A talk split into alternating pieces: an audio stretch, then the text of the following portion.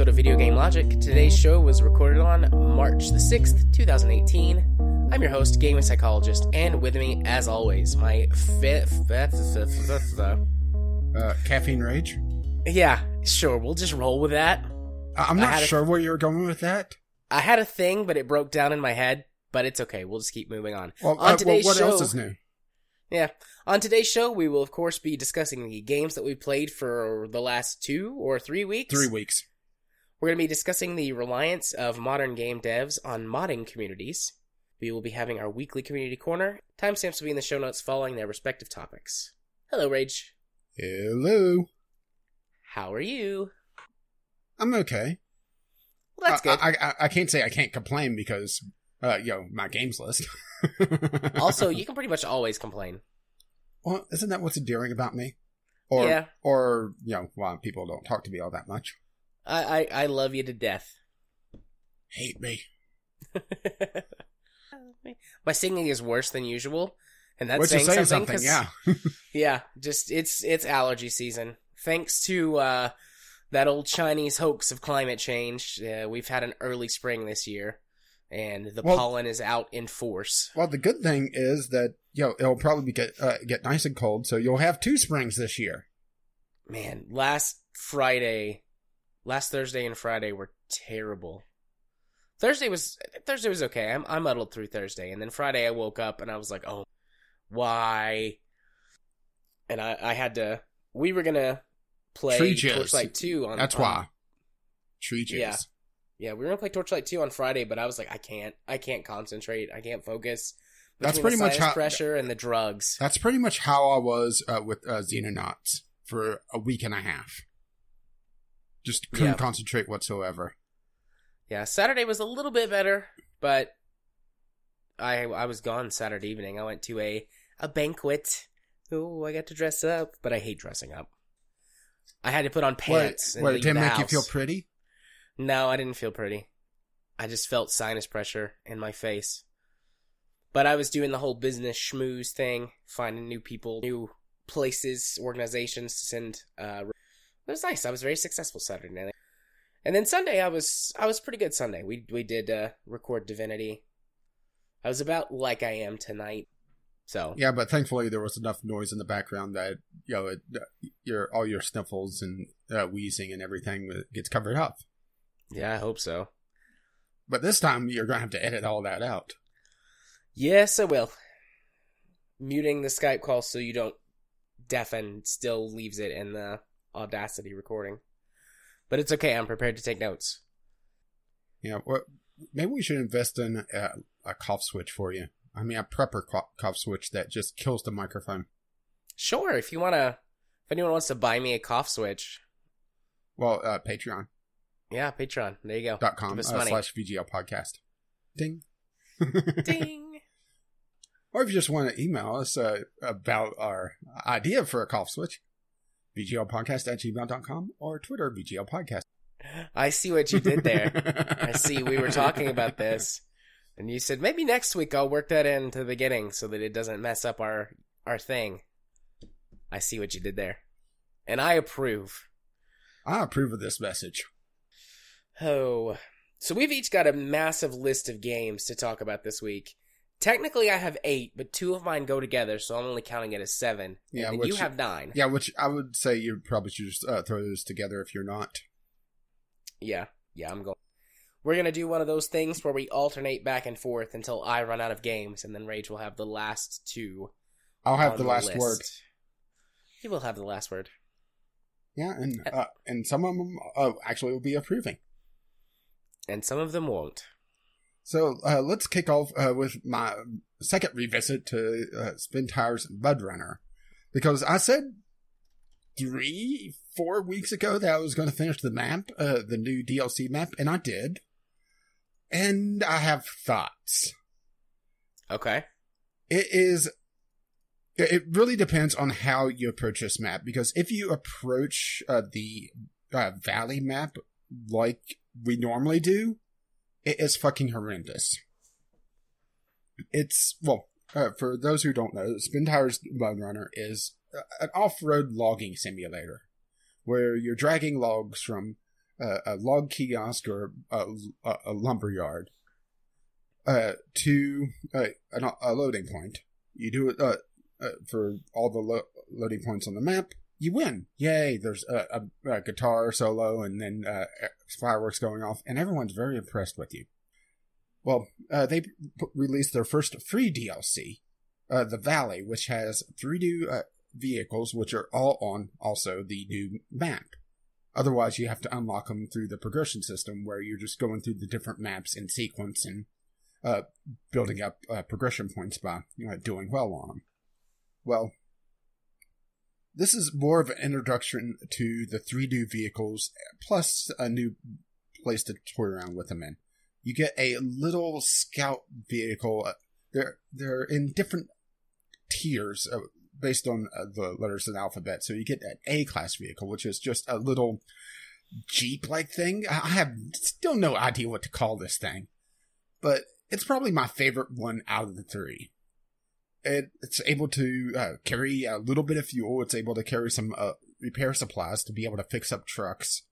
And it is a lot more versatile than the original Jeep.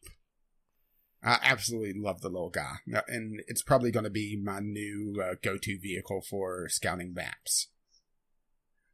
Then you get one in the C class range. I'm not going to worry about the numbers uh, on them because it doesn't really matter the, uh, the uh, exact one it is. And it's a decent enough truck.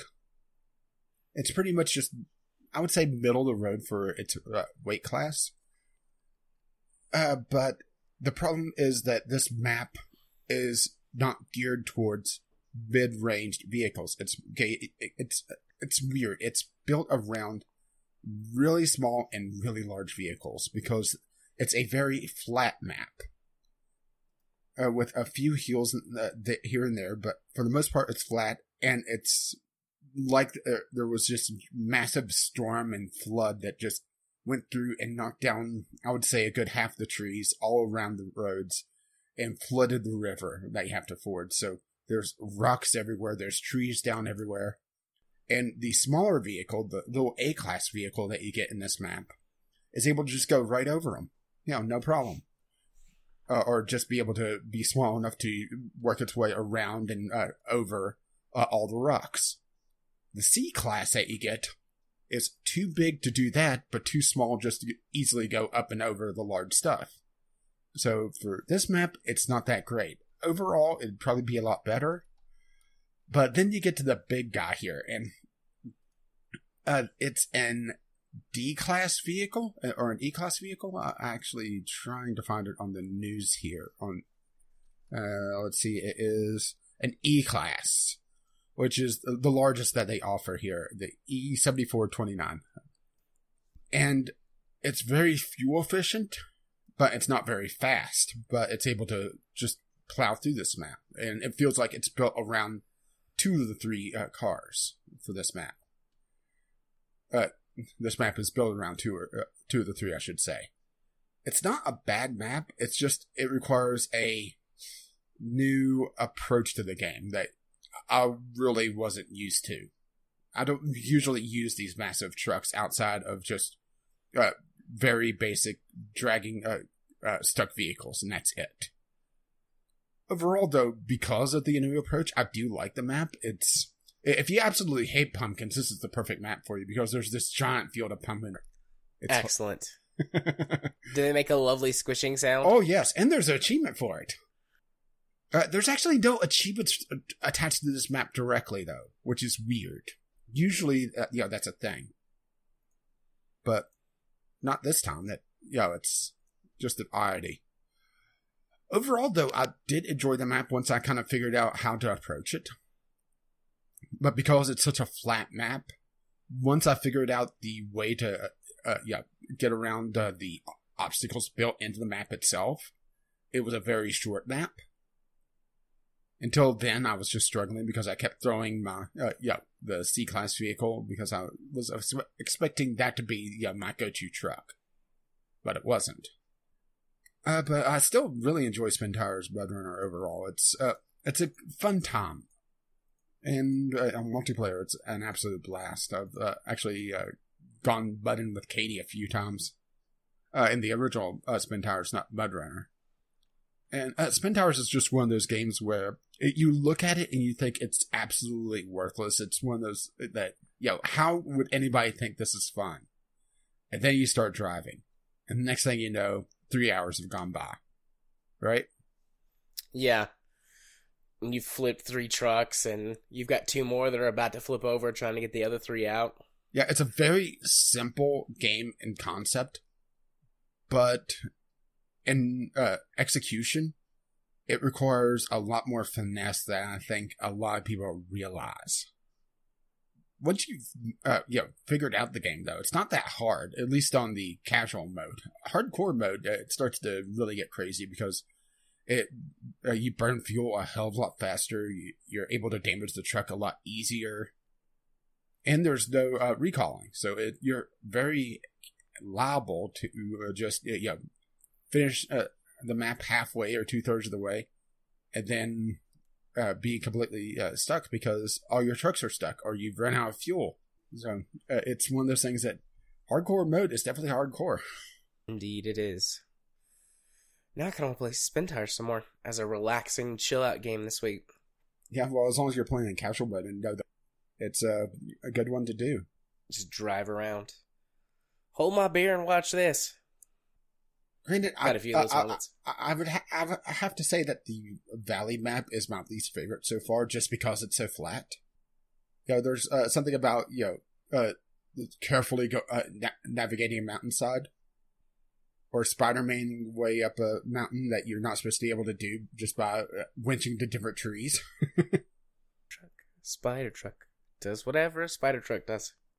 right. Anyways. Yeah. Uh, Yeah. That's pretty much. Uh, yeah. I just wanted to revisit this once I finished the uh, valley mapper had an, had more time on it.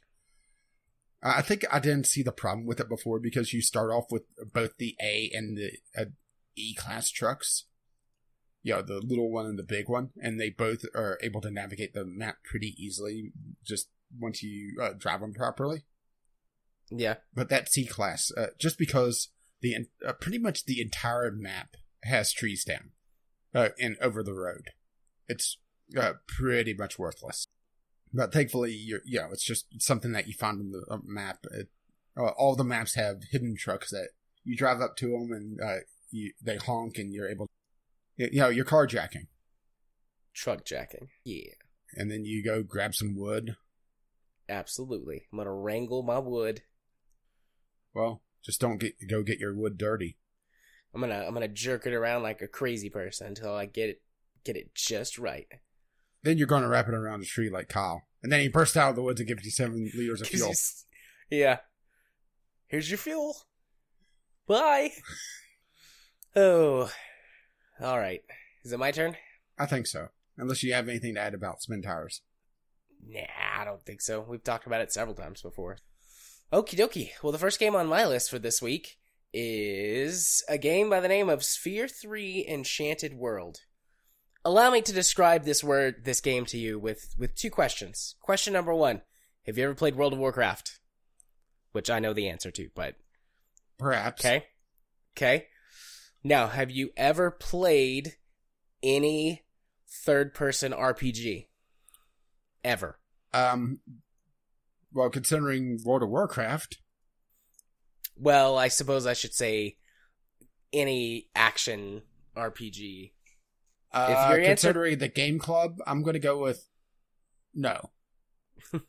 If your answer to these two questions is yes, you've literally played Sphere 3 Enchanted World. It looks identical to World of Warcraft from about five years ago.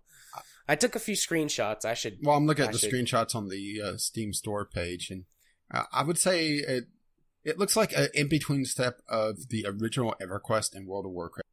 Yeah, the when you're actually playing the game, it looks much much more just like World of Warcraft. Um, like I zoomed out for a second, and I like the the the biggest part where it makes it seem like World of Warcraft is they have literally copied WoW's uh, UI design.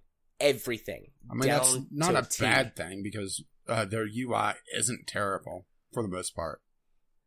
No, but I op- like I opened this game and I was like, this is World of Warcraft, except without the sort of turn-based. I mean, I know World of Warcraft isn't like turn-based, but you do an action and then you do your next action and then you do, and your enemies are doing theirs in time as well. This is an an active combat system.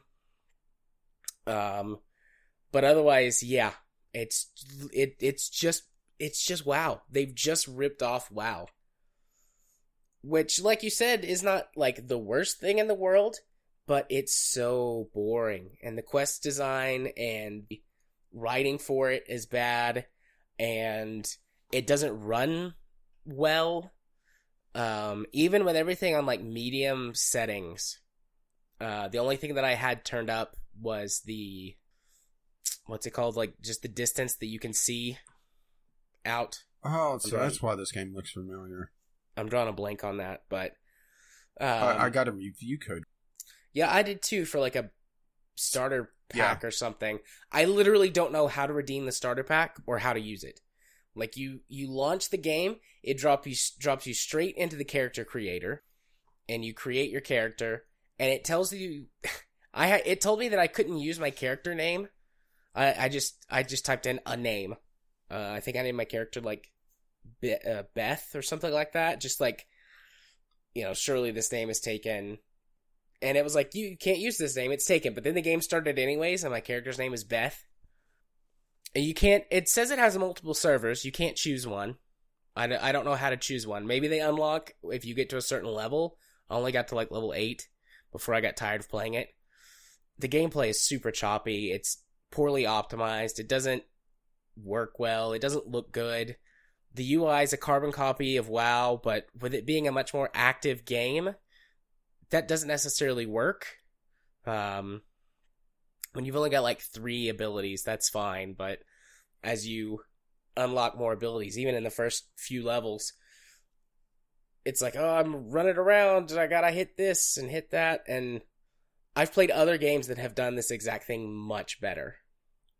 The only thing that it's really got Yeah, going for it is that it's free to play. Yeah, if I wanted to play an MMO that reminded me of WoW, but free to play and more action based, I would just go back to WildStar.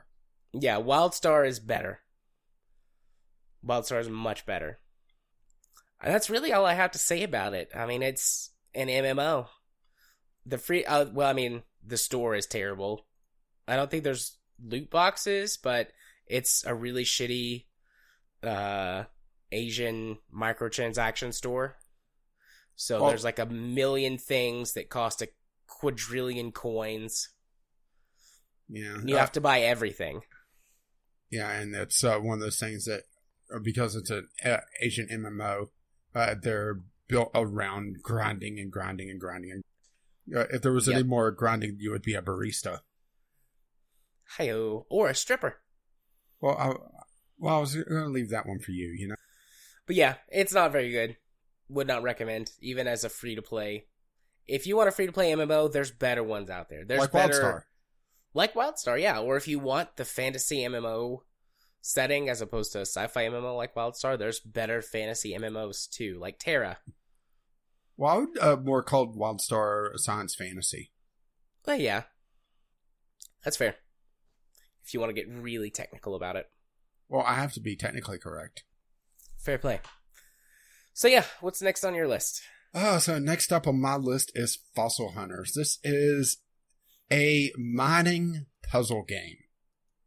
And it is annoying as shit.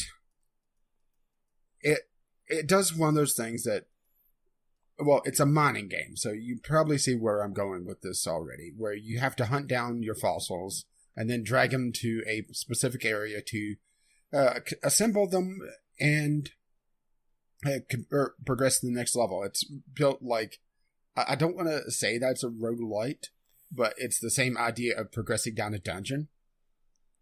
Uh, and uh, the further you go, the more stuff you unlock, and uh, the more uh, stuff you have to deal with as well. What irritated the shit out of me was the fact that it's pretty much random what fossils you find. To the point where I spent five to ten minutes trying to find the last piece of a fossil to complete uh, the puzzle because what this is is a it's not a jigsaw it's more of a sliding puzzle even though it's not really the te- uh, the properly uh, yeah properly a sliding puzzle either. but it's sort of in between the two i spent a Okay. good five to ten minutes trying to find this last piece because i was still pretty early in the game on my initial you know just play test to see what i think of it before uh, making a video on it well i had to find this fossilized foot and I needed two of them, and they were fucking rare. I finally found the second one, and then because uh, I dug too much in one area trying to find this fucking foot, the ceiling collapsed and destroyed the foot. Aw, Yeah, it's one of those. that sucks. and on top of that, there's also a few other things I really uh, dislike. For one, it's a physics based on the dragging, so you have to be very precise unless you do a lot more diggings to basically uh, build a hallway to be able to drag stuff around because you know it's um uh, your fossils are pretty large compared to you. I mean, you're building dinosaurs essentially. Well, the thing, the problem with that is that well, if you're digging more, you're either collapsing the roof, which uh, blocks off that hallway. You're finding other fossils, which gets in your way because it's a sliding puzzle, or you're finding the wrong things. And whenever you're digging uh, like that, and it's just very frustrating. But on the other, on the flip side of it, it's there's no challenge outside of just frustration on the RNG.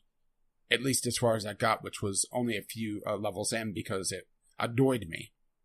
Oh, and there's also this other thing where uh, they introduced pretty quickly on the spider enemies, which I know you hate already. Yeah, spiders And- don't bueno. ooh, thunder. Well, the spider enemies, for some reason, love fossils and love to eat them. so- Okay. So if you're not either buying lamps to light up the uh, the area where you have to build the fossil, or actively uh, killing all the spiders, you could come back and see your entire skeleton that you've built gone because a spider got there and ate it.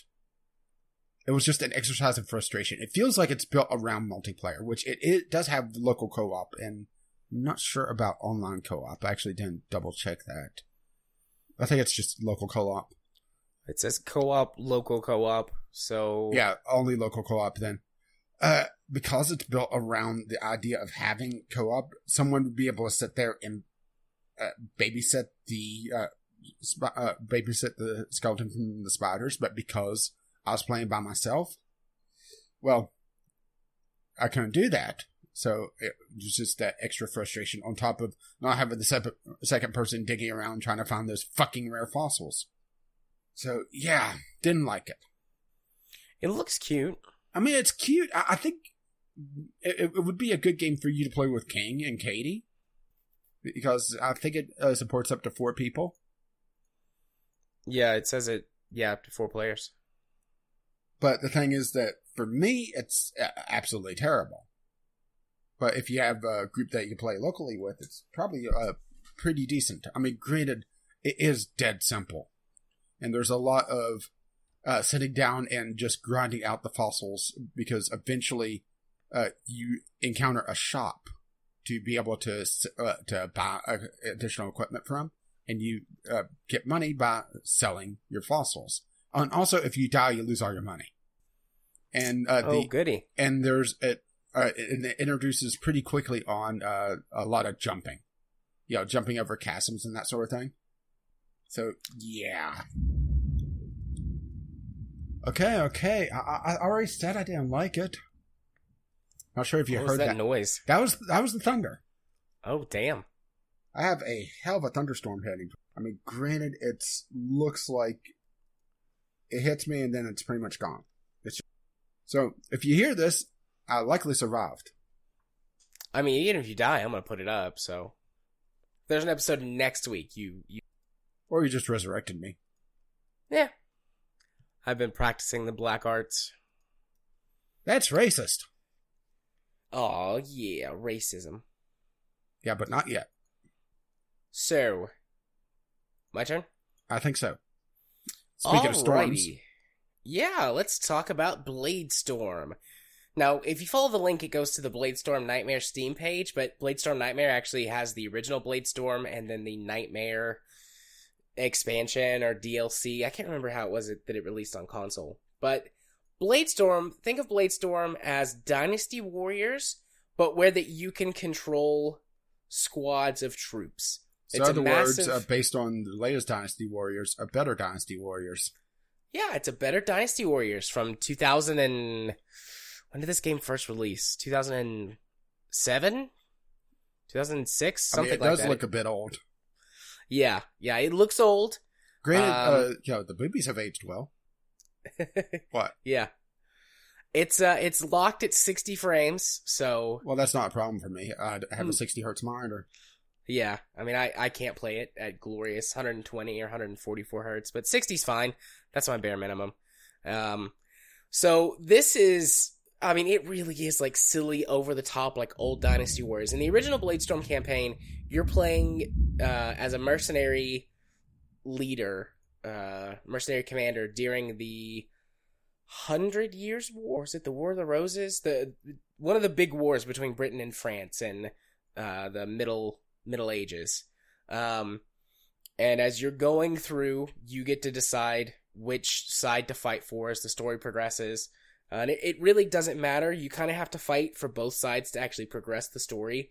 You can choose to stick to one side, but certain missions you'll just not play because sometimes the story mission requires you to fight for uh, the English, and sometimes it requires you to fight for the French.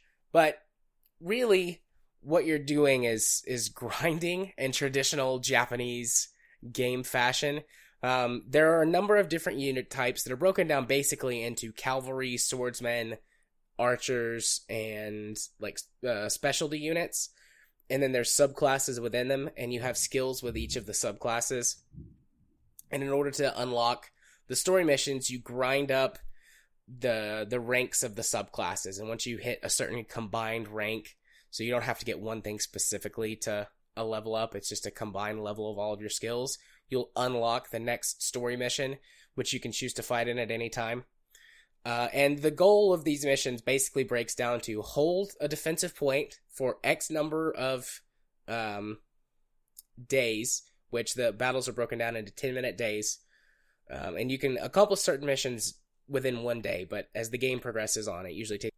Uh, so defend for a certain number of days, or capture a certain enemy post or number of outposts, or sometimes there's missions that are a combination of both.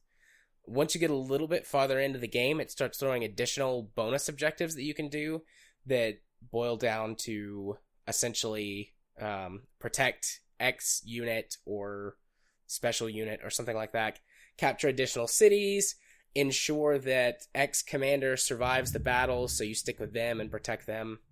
Just little things like that to add a little bit of variety. Uh, when you start the game, you only have one character, but as you progress and essentially level up your reputation, other mercenaries come to follow you, and you can have additional mercenary captains uh, in your army. And there are some pre-made ones that join you, but also every time that happens, you unlock a new character slot during your playthrough where you can create an additional mercenary captain if you want. Um, and they start with at with all of their skills at level one, but they can learn additional things. If you pick one of the pre-made captains, they can only use the skills that they come with, and they'll level those skills up, but you can't branch out.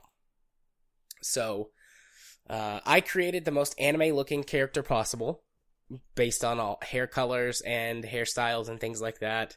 And the armor outfits, I'm basically playing fashion, a, a fashion game where I murder thousands of soldiers And do it fabulously. extremely fabulously. And then my first commander, uh, I made, so I made a very sh- tiny anime girl for my main character. And then my first, Does she have Uh, huge tits? she does have really big tits and, and a, a thick with many C's. Like it's T H I C C C C C C booty. but she's like five feet tall and has giant, bright neon green hair. It's glorious. And then she's wearing some kind of like wolf, dire wolf fur coat and this gigantic spiked helmet. It's wonderful. Uh, and then my my first sub commander is like a giant man. He's like as tall as I can make him, uh, like six, it's almost seven feet tall, and he follows her around. It's great. I think I've Um, seen this episode of Bleach. But uh so the the original Bladestorm plays through the Hundred Years War or whatever word it is. I don't remember exactly. And there's a story that unfolds, and there are uh characters that are basically caricatures of famous people from history, like uh, Joan of Arc, and a couple of kings and princes and things like that. And if you listen to them, I mean, they're very Japanese. Uh, and if you listen to them with the Japanese subtitle or in, in Japanese with English subtitles, it's fine. But you should definitely play this game in English because of how bad the voice acting is. Like it's it's so bad it's good. Like that level of bad. It's hilarious. How that sometimes they're flat and then sometimes they're really really excited and like sounding weird. Then on top of that, after you play through Bladestorm, I mean, you can also just start with Bladestorm Nightmare, but I'd recommend starting with Bladestorm just to get a handle on all of the basic combat units. After that, there's Bladestorm Nightmare, which is a fantasy version of the same thing that brings in vampires and demons and dragons and magical powers and things like that. Um, and is a, a complete second campaign that's using the same map, but basically demons have invaded medieval Europe uh, and you have to stop them with your mercenary army. It's pretty good, pretty good. Although not, in my opinion, not as fun and funny as the first one, because the first one is trying to be somewhat historical, but doing it in a an an overly comedic caricature caricature type way. This is just fantasy uh, thrown over the game mechanics, which is fine as an extension of the main game if you want to play more, but it's nowhere near as fun or funny but yeah, it's giant medieval battles where that you can command squads of various unit types and go fight other uh, armies and squads and take over towns and it's just ridiculous how overpowered you can be compared to these other enemies. I mean, it, it really is like a, a version of Dynasty Warriors. And it's wonderful. And then every once in a while, one of the commanders comes out and they're more powerful than the regular troops and they give you a hard time, but you can still usually take them. It's fun. I love it. Maybe we should send it to Jim Sterling. Make him happy. I'll I sh- I actually should ask him on Twitter if he's ever heard or played Bladestorm. Because he was so upset with the new Dynasty Warriors.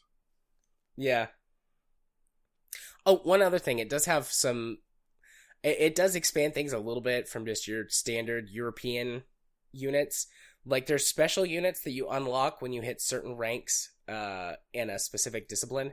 Like for example, my favorite to use is uh, Spearman, and once you hit, I think it's level twenty with the Spearman, you unlock Roman Spearman, which obviously would not exist in something like 15th century Europe At least with that But- attitude. but the, the Roman spearmen, you know, they're they're dressed like Romans, uh, and they have extra bonus abilities that the standard spearmen squadrons don't have. Uh, and I think they're the first spear unit you can get that can throw uh, javelins, so you get a little bit of ranged attack with. But yeah, it's a fun game. Really enjoy it. Alrighty. Oh, I'm looking at this picture you just put. that's yeah, that's the gist of it. Yeah, that's uh Kenpachi from Bleach. Uh he's like seven feet tall and uh the little pink haired girl is really young and doesn't even uh, go past uh, I would say his thigh. Yeah, that's she- about right. And she's this really bubbly uh, character, and he loves to fight, and actually purposely weakens himself so fights are closer because he is overwhelmingly powerful. Uh, Yeah, he's, a, except that- he's an interesting character. Yeah, except that last thing. That's about right. My character comes up to the midsection of my first. Well, uh, uh, well, she doesn't have the huge tracts of land. yeah, Maybe we could get her to smuggle watermelons or something. Maybe. All right, what's up next for you? Okay, well, I have Algobot, which in Spanish it means something. Okay. Uh, actually, it does mean literally something. Oh, okay. so I made that joke in the Sunday sampler. uh, and actually So went it's full. called something bot. Yeah. Okay. This is a uh, programming puzzle game. Think uh, SpaceChem, um, Human Resource Machine, that sort of thing. Only this one's a lot more limited or focused, depending on how you want to look at it. Because uh, this has a few solutions for every puzzle, but it, you're not as free as you are in other programming games. There's a definite best solution, and there's one or two variants, and that's about it. But anyway, you are on this uh, uh, sp- uh, spaceship going somewhere, doing something. Oh, hey, we got a name, Algo. Uh, I- I'm joking about that. Uh, you're uh, on a human colonization ship, and all the humans are in deep spa- are in deep sleep, and you're performing maintenance, and things go wrong, and you have to try to solve them via programming. And it, you have uh, the game has a very Wall E esque. You have this hyper advanced uh, little uh, robot that's uh, bossing you around, uh, and the character that you play, she actually uh, says, "Oh, great! They sent me a Mark One unit, you know, a, a first version, uh, to uh, to do all the work." You know, uh, the, the raw esque uh, feel where you know the uh, very obsolete bot and the hyper advanced one, Yeah. but uh, uh, but this game is built around uh, building programs. Uh, very simple, just drag and drop uh, various commands. Uh, it's pre- uh, pretty much, uh, actually, it's completely uh, mouse driven. Just drag and drop, and really, there's not a lot to talk about here because it's pretty straightforward. There's a few interesting little things that it could do where there's function commands that unlock eventually, where you have various memory slots that you could uh, drop a repeating program into to try to compress your programming because you only have so many slots total, which is where some of the freedom gets lost. Because things like SpaceChem, you can make them as complex as you want as long as you finish the puzzle. And this one also, it's limiting because your bot has to be in a certain place at the end of the program. If you look at the screenshots, you can see the uh, white line where that's the only place that he could go, and he has to be at the very end, the red marker, uh, whenever the program completes. So yeah, it's a very limiting thing. But they introduced some interesting uh, uh memory and uh, uh, programming commands fairly early on. I was about halfway through at the five hour mark, so I would say it's not that long of a puzzle game, and there's not a really a lot reason to uh, replay unless you, uh, yeah, are completely obsessive about uh, perfection.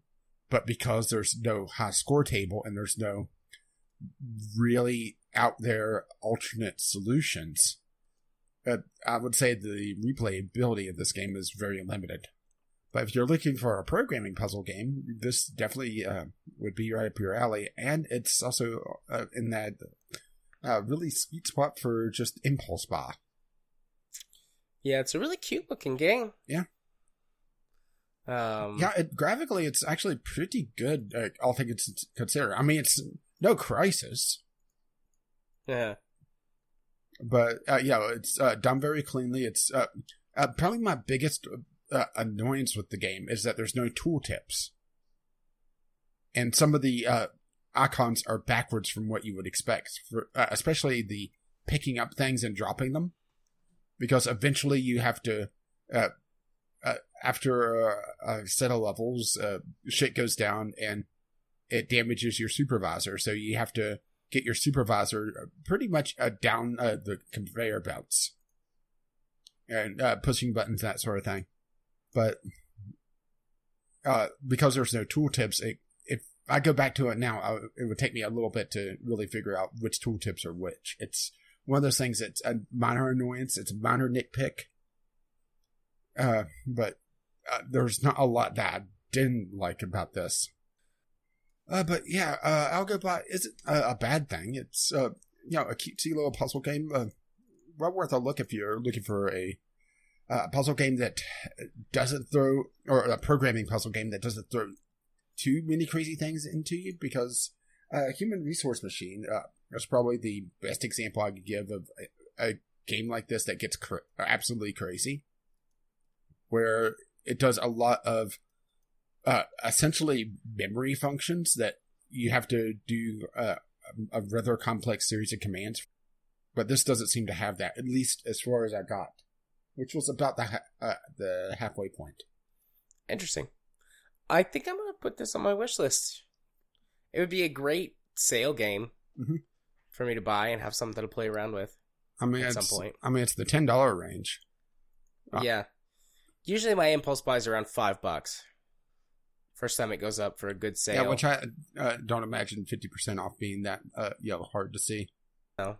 And pretty much the only people that uh, have disliked it that I've seen in the reviews are ones that had technical issues, but I don't have any, so can't really attest to that. Right. Okay, cool. Well, my next game is the games that I'm going to put together as one uh, Shadowrun Returns and Shadowrun Dragonfall Director's Cut. The Humble Bundle? The last Humble Bundle? I don't know when the next time it's going to change out. But uh, at the bottom tier, it had these two games and a couple others. It's like classic games that have been. Uh, have spiritual successors or re- uh, classics reborn or something like Yeah, that. the yeah, it's already off. So Okay.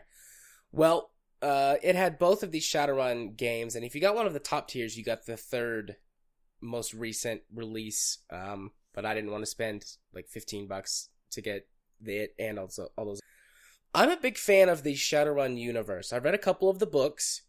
The only previous Shadowrun game I've played before is on Xbox and Windows PC back in something like 2006 or 7. It was a first person shooter, and it was honestly more of just like a Shadowrun inspired game that kept a lot of the uh, base elements but changed things. And uh, and then I, I've I've never played the tabletop game, but I'm familiar with some of the tabletop uh, rule books and source material just because there's a lot of uh, world building and story content in those books. I've read through some of them. Uh, in, in case you don't know, Shadowrun is a originally a tabletop game, but it's, it has over the years expanded into novels, uh, video games of various sorts, and then mini expansions. I think the most recent rulebook release was in 2017. Um, but anyways, it, it is a uh, techno punk dystopian future where that uh, magic is cyclical, and every few thousand years, um, magic will return to the world, stick around for a while, and then fade away again. And this is during the uh, late 20th. Well, originally it was the late 20th, early 21st century where that it took place, but the rulebook has expanded over the years. And I think currently they're in the 2070s, maybe even the 2080s. Um, and there are a number of uh, fantasy races dwarves, elves, dragons, etc. Um, anybody can be a magic user. Well, not specifically anybody can, like any race can be a magic user, and it just depends on who has uh, enough inherent magic strength to be a mage or a shaman. But there's also um, cyborgs and people who replace their body with robot parts, uh, or some people actually make themselves cyborgs. There's a, a it's it's literally called the Matrix, which is this game's version of the internet whoa, and it was the Matrix before the Matrix movie. So I don't know if there was any sort of borrowing there from the Wachowskis, but who knows? I've never heard anything about them uh, being influenced by Shadowrun, but it would make sense because this game has a lot of that leather and sunglasses look to it that the Matrix does. Who knows? I have no. so it's kinky. It can be very kinky, yes. So Shadowrun, both of these Shadowrun games are uh, isometric turn-based RPGs uh, that are modern XCOM light. So each character in your uh, in your team has a set number of action points. It starts at two, And as you progress through the game and level your character up, you can get up to four action points based on how you spend your skills. And this game is super RPG heavy. Um, there are certain builds that are best paired with a certain race or sort of class that you can that you start as, but you can spec in anything you want. If you want a troll that's a mage, which is something that they're poorly suited to, but the game allows you to do it. Um, I I played an elf because the elves have the most charisma, uh, and one thing that these games do really well, both of them, is that it allows you to find many alternate solutions to the current uh, problem. You mean you can pretty much always shoot your way out, but you can also talk your way out. You can sneak past certain objectives if you have the right amount of charisma or intelligence. Uh, you can find alternate solutions by, uh, by like hacking into a computer or doing a little social engineering to get your way past a problem. Um, so there's a decent amount of freedom in in how you solve things. I mean, ultimately, the final battle for both games turns into a shootout. Uh, but otherwise, all the way through, you have a lot of ways with how you, or a, a lot of choices for how to solve your problems. Um, both games play exactly the same. This turn-based battle system.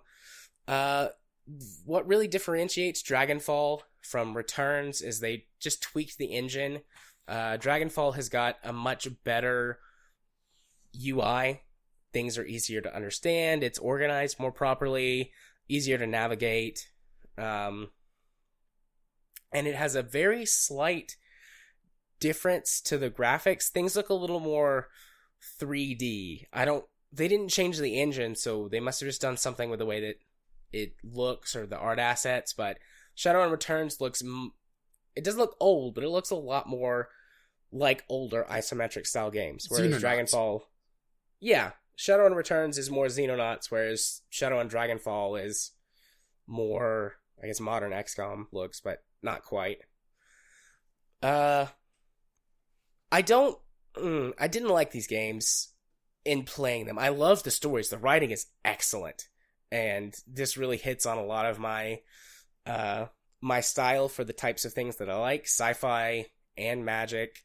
So, I mean, science fantasy the aesthetics is, are really good. Like I said, the writing is great. I love how it gives you a lot of choices with how to handle things. And Dragonfall, much more so. Shadowrun Returns is incredibly linear. Uh, go here, do X thing, go back to your base, talk to this person, get your next mission. Go here, do the thing, go back to your base. Like that's how Shadowrun Returns plays out. Shadowrun Dragonfall uses a more sort of hub and spoke type system for places that you go to and quests that you complete. And there are certain uh, missions that send you off to a place, but you've got a much larger hub world to explore. There's more characters to interact with, different places you can go in between missions. Um, and it's got that sort of Mass Effect. If you spend time talking to your teammates, you can unlock new missions and special missions for them, which will give them new abilities and powers thing that goes into it. So there's that as well. Uh, both have their strengths and weaknesses. I wouldn't say that the story of one is any better or worse than the other one. Uh, they're just different in the scope that they're tackling. Shadowrun Returns feels very much like a detective story for most of the game, whereas Shadowrun Dragonfall feels much more grand sort of RPG. Think Dragon Age or Mass Effect, something like that. Like the stakes are higher from the very beginning. Um, so less focused in that respect, but by no means worse, just different. Uh, I think I actually preferred Shadowrun Returns for the linear story, just the way that it felt out. I mean, it really does feel like the first third to half of the game feels very noir inspired. Um, and I won't say anything to spoil it. I know that you were you were wanting to play it, and listeners out there, you may also want to play it. So I won't I won't spoil it. And eventually, the story does take a turn, and you know things aren't what they seem, and all of that jazz. But uh, I think I liked that better. So it only took me about the entire time. Sure. Yes. But uh, it took me about 15 hours to play through Returns. It took me about 25, 30 hours to play through Dragonfall. Um, so I, I think I liked Returns better just for the linear story, and it was shorter. It was easier to digest. Uh, but like I was saying a couple minutes ago, I didn't really like playing the games. Uh, the combat system is too light for me to really enjoy the strategy of it. Um, it's got very basic cover mechanics, a very basic aiming system. Uh, there are some interesting things you can do with magic and sort of, I guess, tech powers like drone control. Um, but that doesn't really come into play until the late game when you've invested heavily into those skills and can have multiple options with how to uh, play them. Uh, it so yeah, the combat was, in my opinion, really weak. I didn't like. Yeah, I mean, I'm not a big fan of isometric games, especially when you can't rotate the camera. You can't rotate the camera, so it suffers from oh, this is completely blocking my view, and I'm trying to move to this area where my view is blocked, and oh, I misclicked. Well, shit. There goes one of my action points. So I I just didn't like that. Uh, if the camera could rotate, I would have liked that a lot better. So from a from a gameplay perspective, I I don't think they're bad. Just in general, isometric games still aren't really my cup of tea when they're very, I would say, traditional. And I, I thought that the combat system was too simple. Uh, I mean, it might be perfect for someone who doesn't play as many strategy games as I do, turn based, you know, tactics or combat games or, you know, sort of that wider genre. So someone who's not as familiar with it might really appreciate it and enjoy it, but I found it too basic. I played through Shadowrun Returns exactly the way you're, you know, supposed to. I didn't cheat.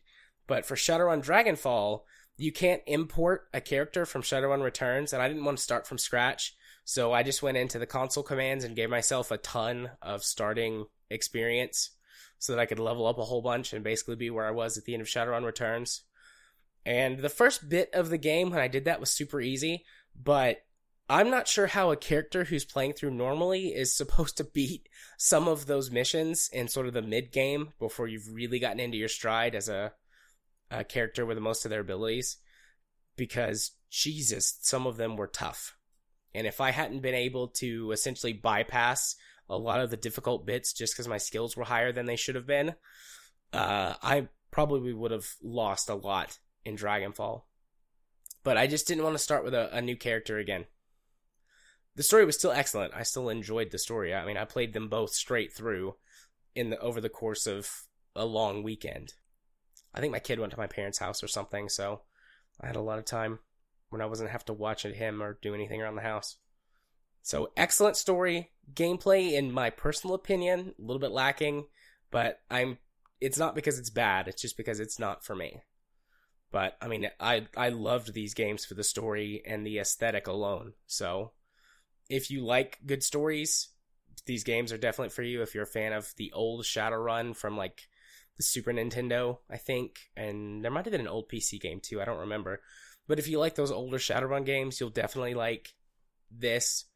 Um, some of the characters from the original games make an appearance in uh, Shadowrun Returns. I mean, if you don't know who they are, you would, you know, you wouldn't care, you'd miss it. But I recognize them, and I so uh, yeah, they're really good games. Really good stories. And I think most people would probably more than me. It's just I'm the the I guess wrong sort of person. Yeah, Game Club's going to be interesting. Uh, so next up for me was Rad Rogers. Uh, this wants to be basically a love letter to 90s run and gun platformers. And they do that with probably the most annoying protagonist I've encountered in quite a while. This little shithead that just uh, is all mouth and really that's about it. And he just irritated the ever living fuck out of me. So uh, I was not going to enjoy this to begin with, but then I started hitting some technical issues. Let's put it this way this game is a lot more demanding than it has any right to be. uh, to the point where tabbing in and out in borderless window mode, I was having some issues. Which says something, huh? Yeah.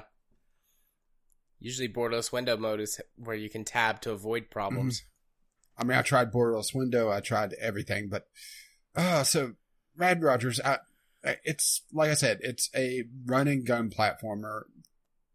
Uh, love letter to the '90s over the top, uh, foul mouth, a sort of Conker's Bad Fur Day esque in that. Only, probably my biggest problem with the game. Well, I have two major problems with the game outside technical issues. One is that it's very visually busy. I mean, you just look at some of the screenshots and see just how fucking busy it is. Like uh, the screenshot with uh, all the purple and the buzzsaws. Yep. That is very hard to pick out in motion. And there was a lot of times just on the first couple levels that I've ran into obstacles because it was very hard to pick out from uh, the background of the objects on the character level and also the foreground because it's one of those platformers that has a foreground layer, which just I absolutely hate. I hate it whenever there's things that obstruct my view because uh, it makes it look more 3D when it's a 2D platformer. And uh, it's just handles very awkwardly because of it. And the other thing is that a lot of the uh, sections of the uh, game requires it's not really precision platforming, but more of a rhythm platforming, you know, dropping platforms, uh, timing events like stalls like that would uh, be moving, so you'd have to have a certain timing. Well, certain enemies, for no inexplicable reason, would suddenly have a lot more health. One of them out of a uh, large group. And I would run into them constantly because, you know, you're running and gunning, you're killing things very quickly. All of a sudden, you're running into something that is a lot more durable than you would think. Oh, I'm going to take damage because I was uh, jumping at it. And this isn't Mario where landing on it uh, kills it. And, well, let's see. Oh, oh, well, since the character annoyed me so much, I guess this is kind of a blessing in disguise. It's short. I mean, fucking short. It's eight levels. That is pretty short. I mean, granted, if you want to be a completionist, uh, well, good luck because it does that fucking annoying thing where a lot of the collectibles are hidden behind uh, obstacles that otherwise it looked like you would take damage. Like I missed a jump, thought I was going to take damage on some spikes, and I fell through the spikes and picked up a secret. Oh, yeah, one okay. of those. You know, it's one of those that back in the nineties they would have you call one nine hundred number for uh, the god, right? Yeah. So I suppose you could just look that up online now, but still, that would be frustrating for whoever's making the guide for the first time. Oh yeah, that poor intern. Uh, it's just there. There's a lot of things here that. Uh, yes, I realize that they're uh, 90s uh, tropes. There's there 90s mechanics, but there's a reason why.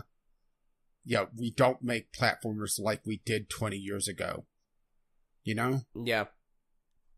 And it's just uh, it's a combination of being very visually busy, uh, having some technical issues. As a matter of fact, unless they fixed it in the last patch, which I haven't fired up the game uh, since I originally, uh, yeah, toyed around with it for a little bit and then dropped it. Uh, it was actually uh, impossible to 100%, 100% it because of bugs that there was a couple uh, collectibles that people were complaining that were uh, not uh, being collectible or be, you know, able to be collected, you know? Yeah.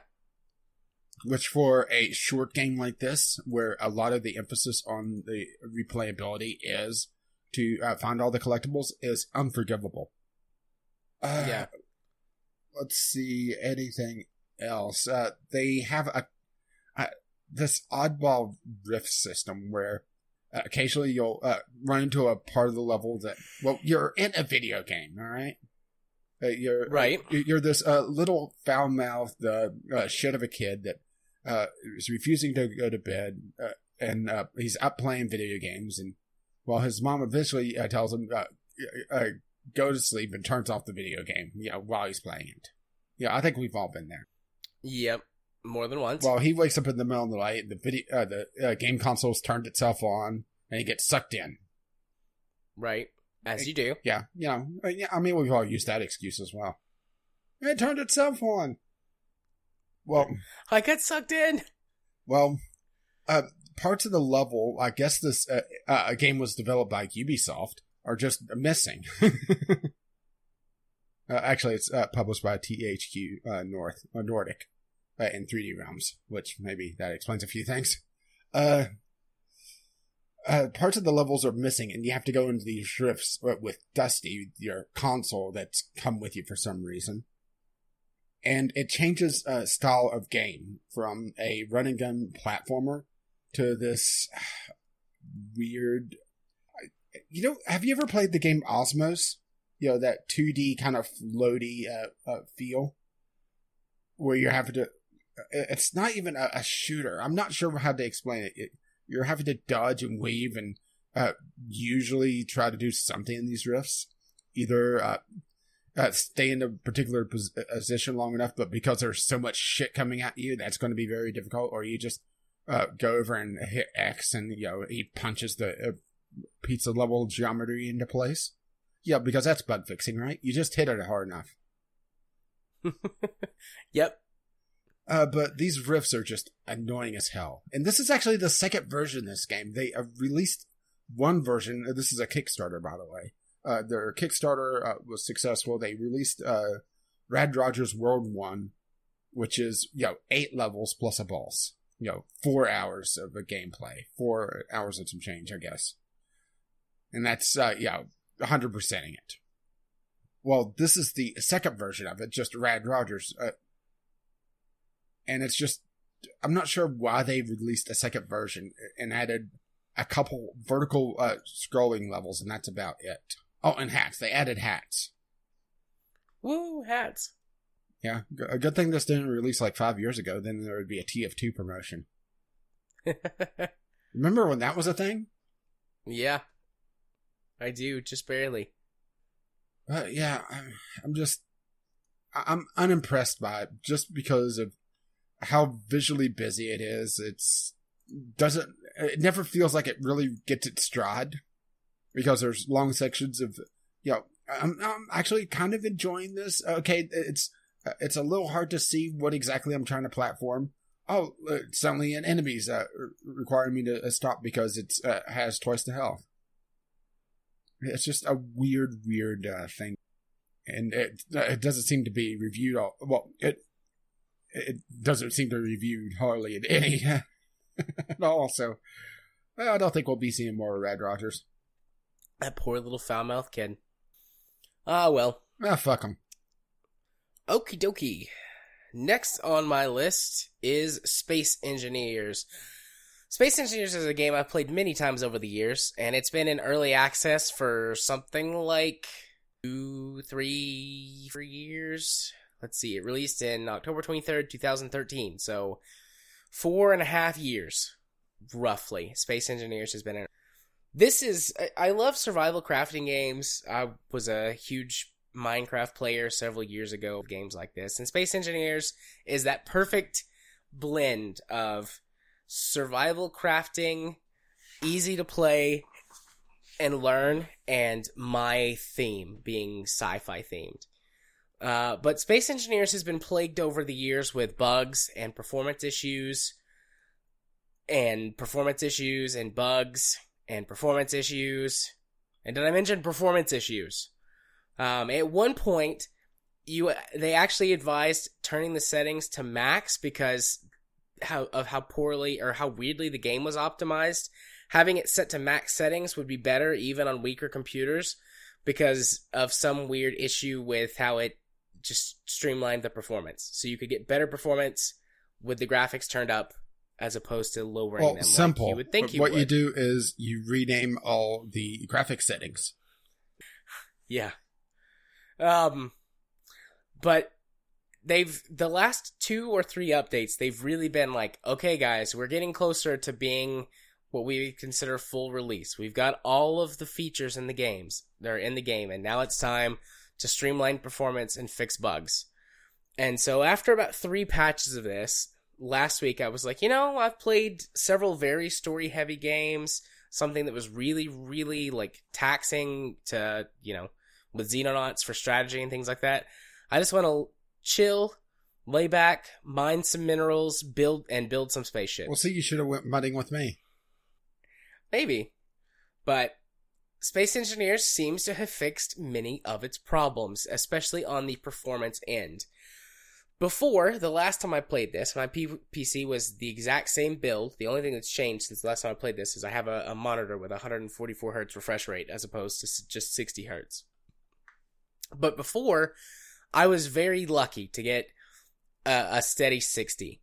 It never dipped below 30, but it was extremely, extremely inconsistent and jittery, which honestly, in my opinion, is worse than just being able to run at a steady 30. Um, but now it runs at a steady 120.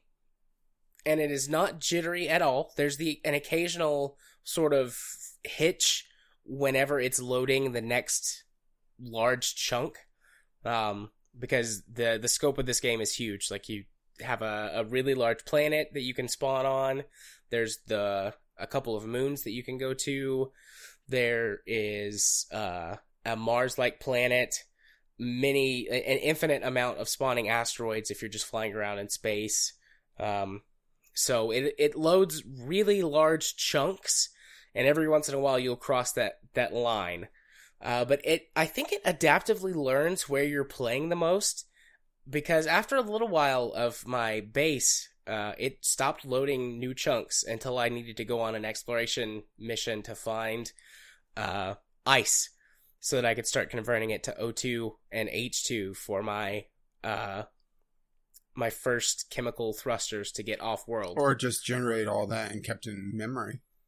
yeah, it might have done that too. Um but for for the first few hours, every time I would go on an expedition, it would hitch and load another part. So I, I think it is sort of adapting to like, okay, you're in these areas, I'll put these in, in memory. Um, the only real performance problem that I had was the initial load or the initial boot, um, and then the initial generation of the world. But what I did was I just moved the install file from my hard drive to my SSD, and I didn't have any any problems with that. Which, by the way, that's something you can do in Steam. You can change if you have multiple Steam uh, folders installed across multiple drives. You can move a game from one drive to another one without having to delete it and reinstall it. Yeah, it's very handy. I've done that. Yeah, I I discovered that uh, with Space Engineers actually, and I was like, oh, well, this will be neat in the future. Uh, they've also added a story campaign, which I have not tried. I didn't want to.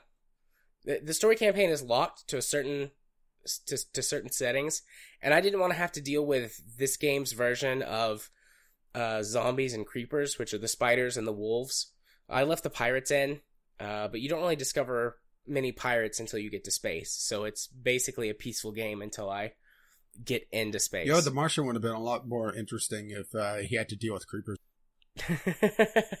yeah, I suppose it would have. Um, A lot more But, sweary, uh, also, most likely. yeah. I know uh, whenever I was playing Minecraft, oh, uh, build something, turn around, and there was a creeper right there. And blow it up. Little fuckers. Yeah. So they they've also fixed a lot of the issues regarding wheels and things that used to be really weird and unpredictable. There's there are still physics glitches from time to time. Uh, we were chatting the other night, and uh, I was starting my build of my first rocket to during that. And I forget exactly what it was that happened, but I had to reload a few times until I could You got stuck get in a something hole. fixed. Yeah, yeah, and and during the reloads, my uh, engine bell glitched through the platform I was building on, and I'm built. I'm my base is dug into the side of a mountain, and so it just plummeted to its doom and exploded at the base of the mountain. Yeah, like you do. Yeah, like you do. Uh, I'm So- pretty sure SpaceX has had that happen once. Yeah, a couple of times they've had things explode falling off of their platforms.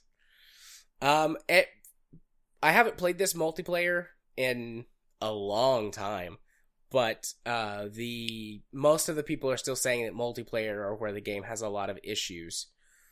Just especially physics glitches with multiple people being or being in a server if it's not a dedicated server. So we'll see. But I, I, I mean, I remember Spaceman and I played it for quite some time. We built uh, we we did the survival mode and started on the the Earth-like planet and built a ship, and we were building a, a space station, I believe, when we quit playing, and that was a ton of fun. So if they ever get the multiplayer issues worked out, I'd love to play this with some people multiplayer. Yeah, maybe I'll give it sounds another like- shot if they do a free weekend and see how performance does for me. yeah, Because uh, it, it was technically playable, but it wasn't uh, playable to the point where I would enjoy it.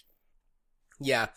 And this game doesn't have the learning curve that a lot of other sort of survival style games do because you don't have to worry about food or water or sleeping. Um, there are some really advanced things that you can do, but like they're still beyond my level. Like you can build automatic fabrication facilities and create blueprints, and then the fab facilities can basically churn ships out for you based on the blueprints. Yeah, then you forget you And turn it I'm off not- and you come back and uh, the entire sector's filled with enterprises. Yeah, well, that's not so bad. Well, until you know the one from where the Borg wins uh, starts going crazy. Yeah. But I've got something like 150 hours in this game, and I'm nowhere near that level. Um, so yeah, it's it, it's very easy to learn, but it's got a really high skill ceiling for what you're allowed to do. Well, this And is there are people uh, who write. well. Oh, sorry, go ahead. As I was gonna say there are people who write custom skip scripts and programs for this game to do other things as well, like create uh, sun tracking uh, solar panels, for example, so that you need less solar panels to get maximum uh, the maximum recharge rate for your base. And there's people who have built homing missiles and automated drones and things like that. So it's you can get really complex with it, or you can just do what I do right now, which is build everything by hand very slowly and realize that something's broken and then tear it down and fix it. Well, I was going to ask, have you looked at uh, Stationeers?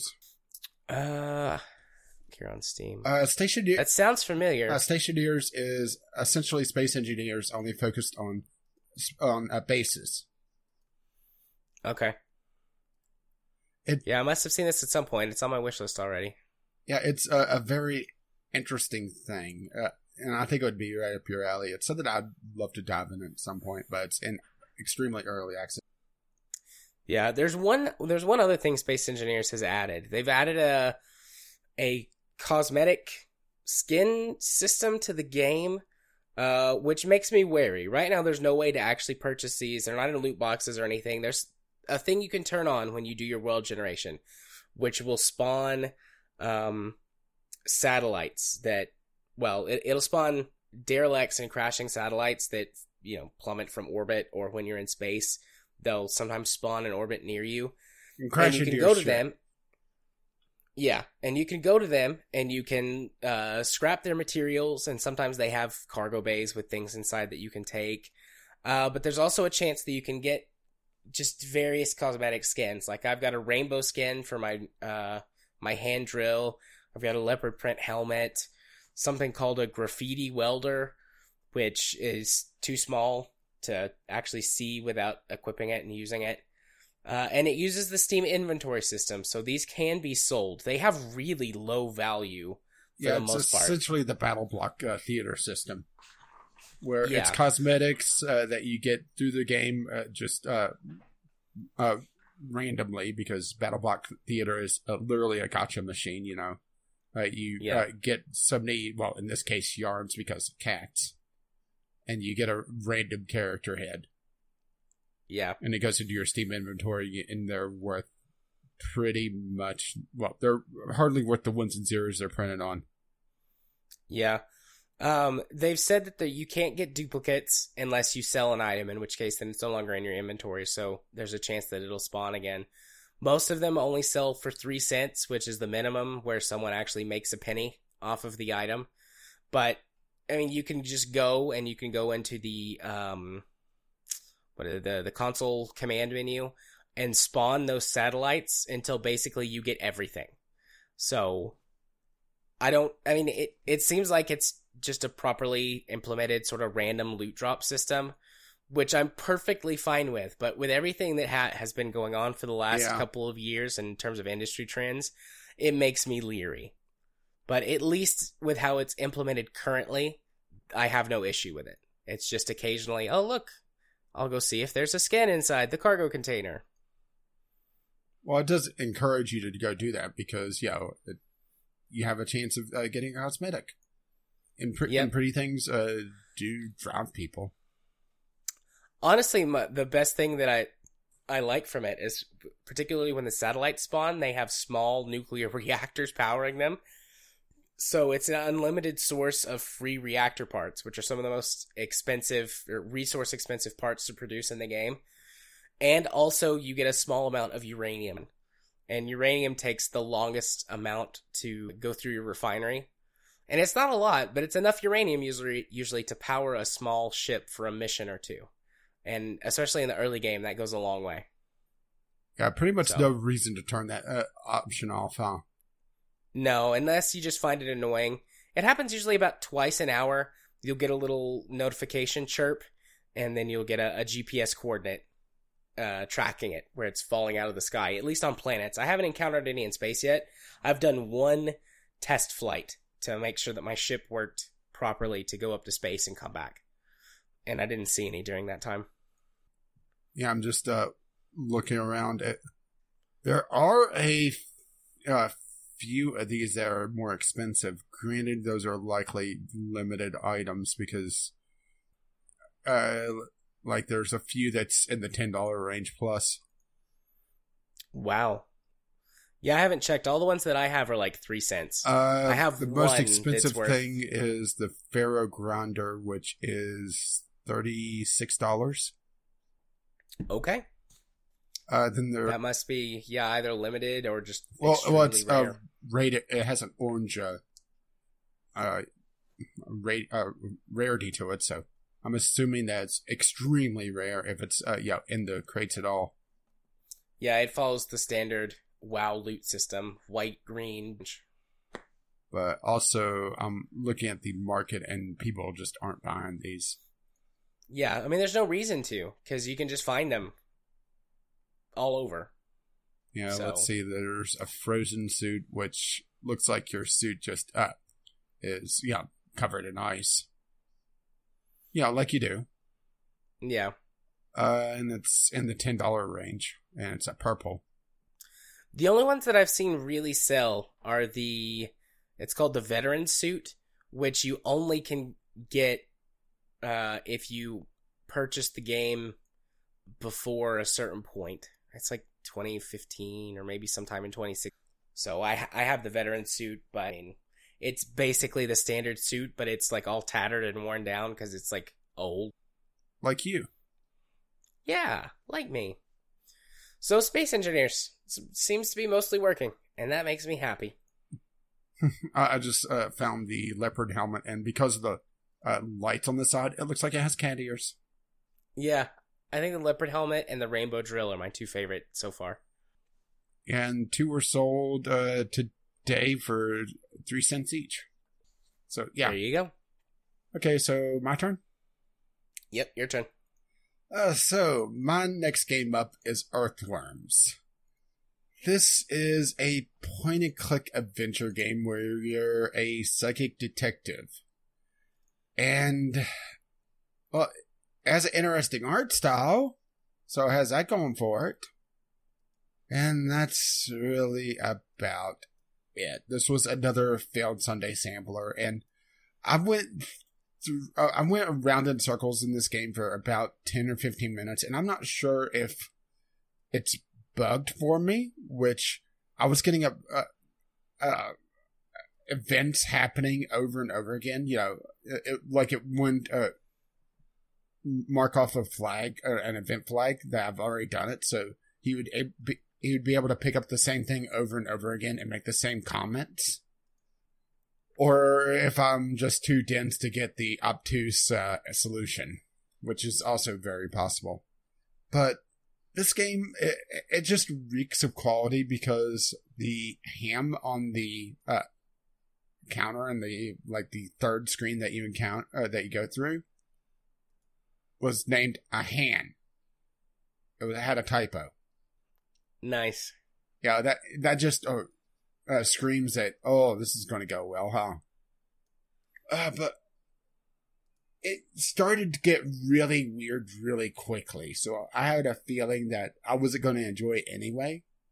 I mean, I'm not talking about, you know, kind of uh, spooky, creepy. I mean, just full out uh, Cthulhu esque. You know, you uh, go into this uh, diner and uh, distract the uh, waitress to be able to find a secret room and for some reason there's a body in a casket down there and it has tentacles growing all over it. Yeah, like you do. Indeed, like I do. And then you leave the diner and there's a pig head uh, from uh, the uh, bar in, uh, from inside the bar now outside with uh, "Go away" written in blood. The detective doesn't even comment on it. It's like, yeah, well, must be uh, Thursday. Uh, but uh, the big hook on this was that, you know, the psychic detective thing where he's able to see, get premonitions about things and he's used it in his cases in the past. Uh, well, according to him, because hell if I know, right? Because as far as I know, there's not another game in this series. And it's obtuse. You get a, a vague image of usually two things. And that's about it. And you have to try to figure out how those interact, if they interact. And I never got any of them to make a lick of sense.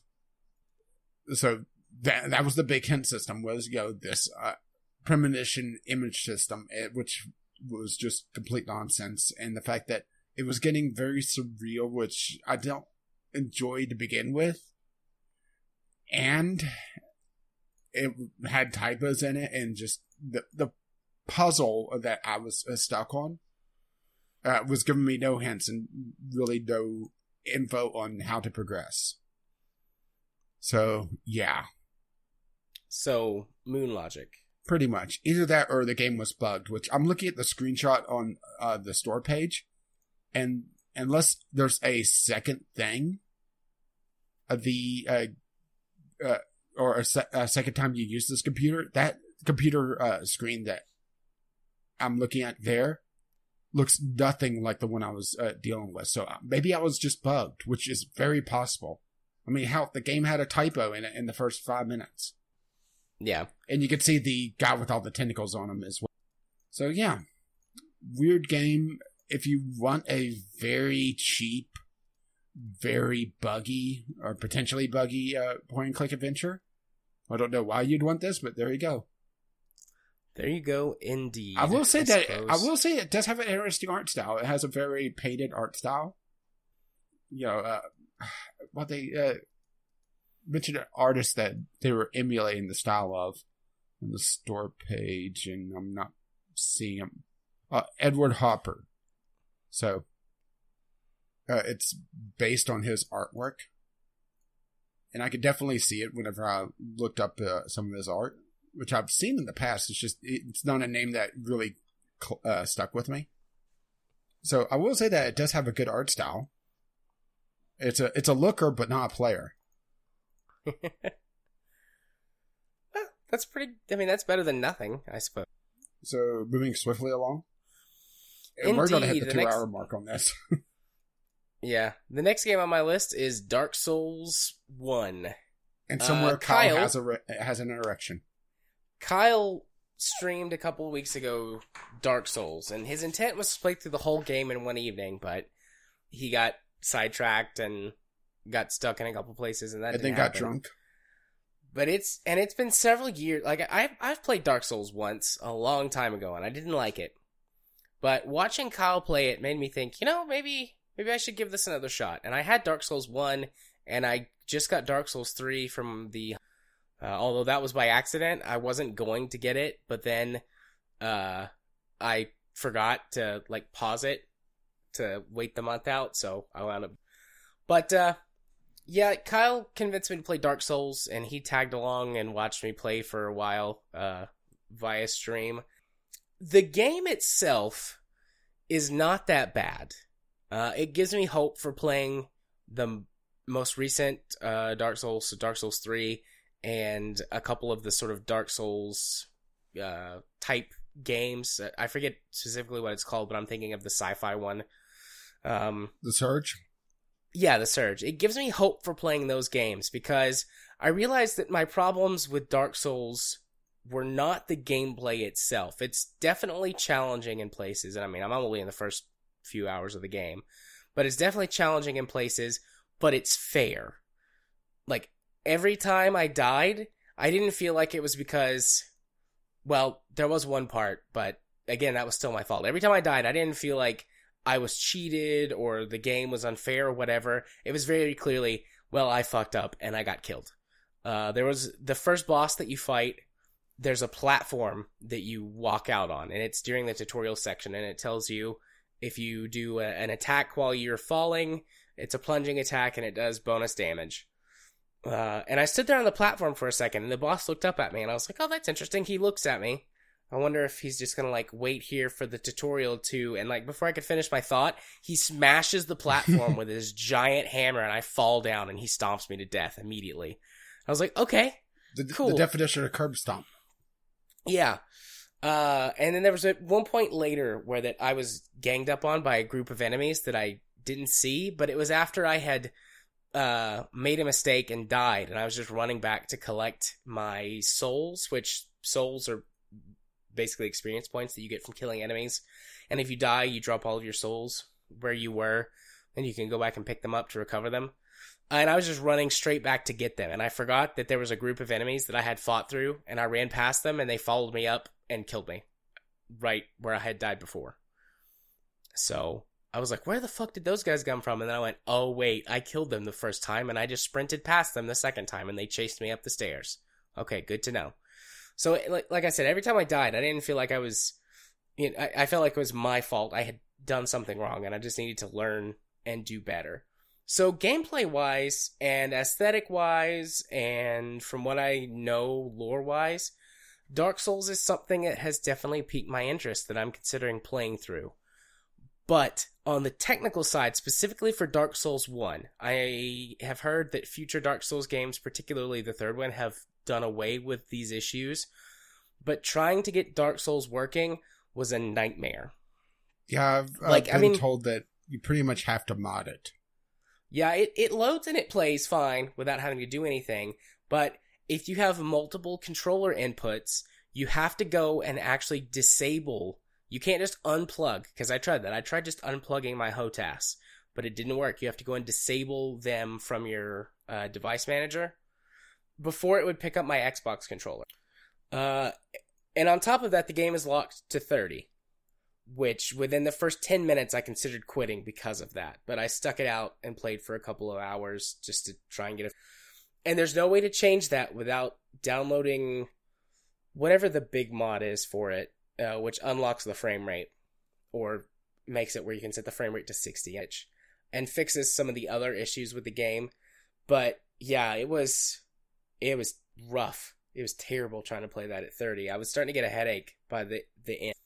Uh, despite it being at 30, though, the controls were surprisingly responsive. It didn't feel like there was- Uh, didn't Dark Souls also have a thing on one of the later games where, yeah, the PC version was uh, taking double durability damage because it was tied to the frame rate?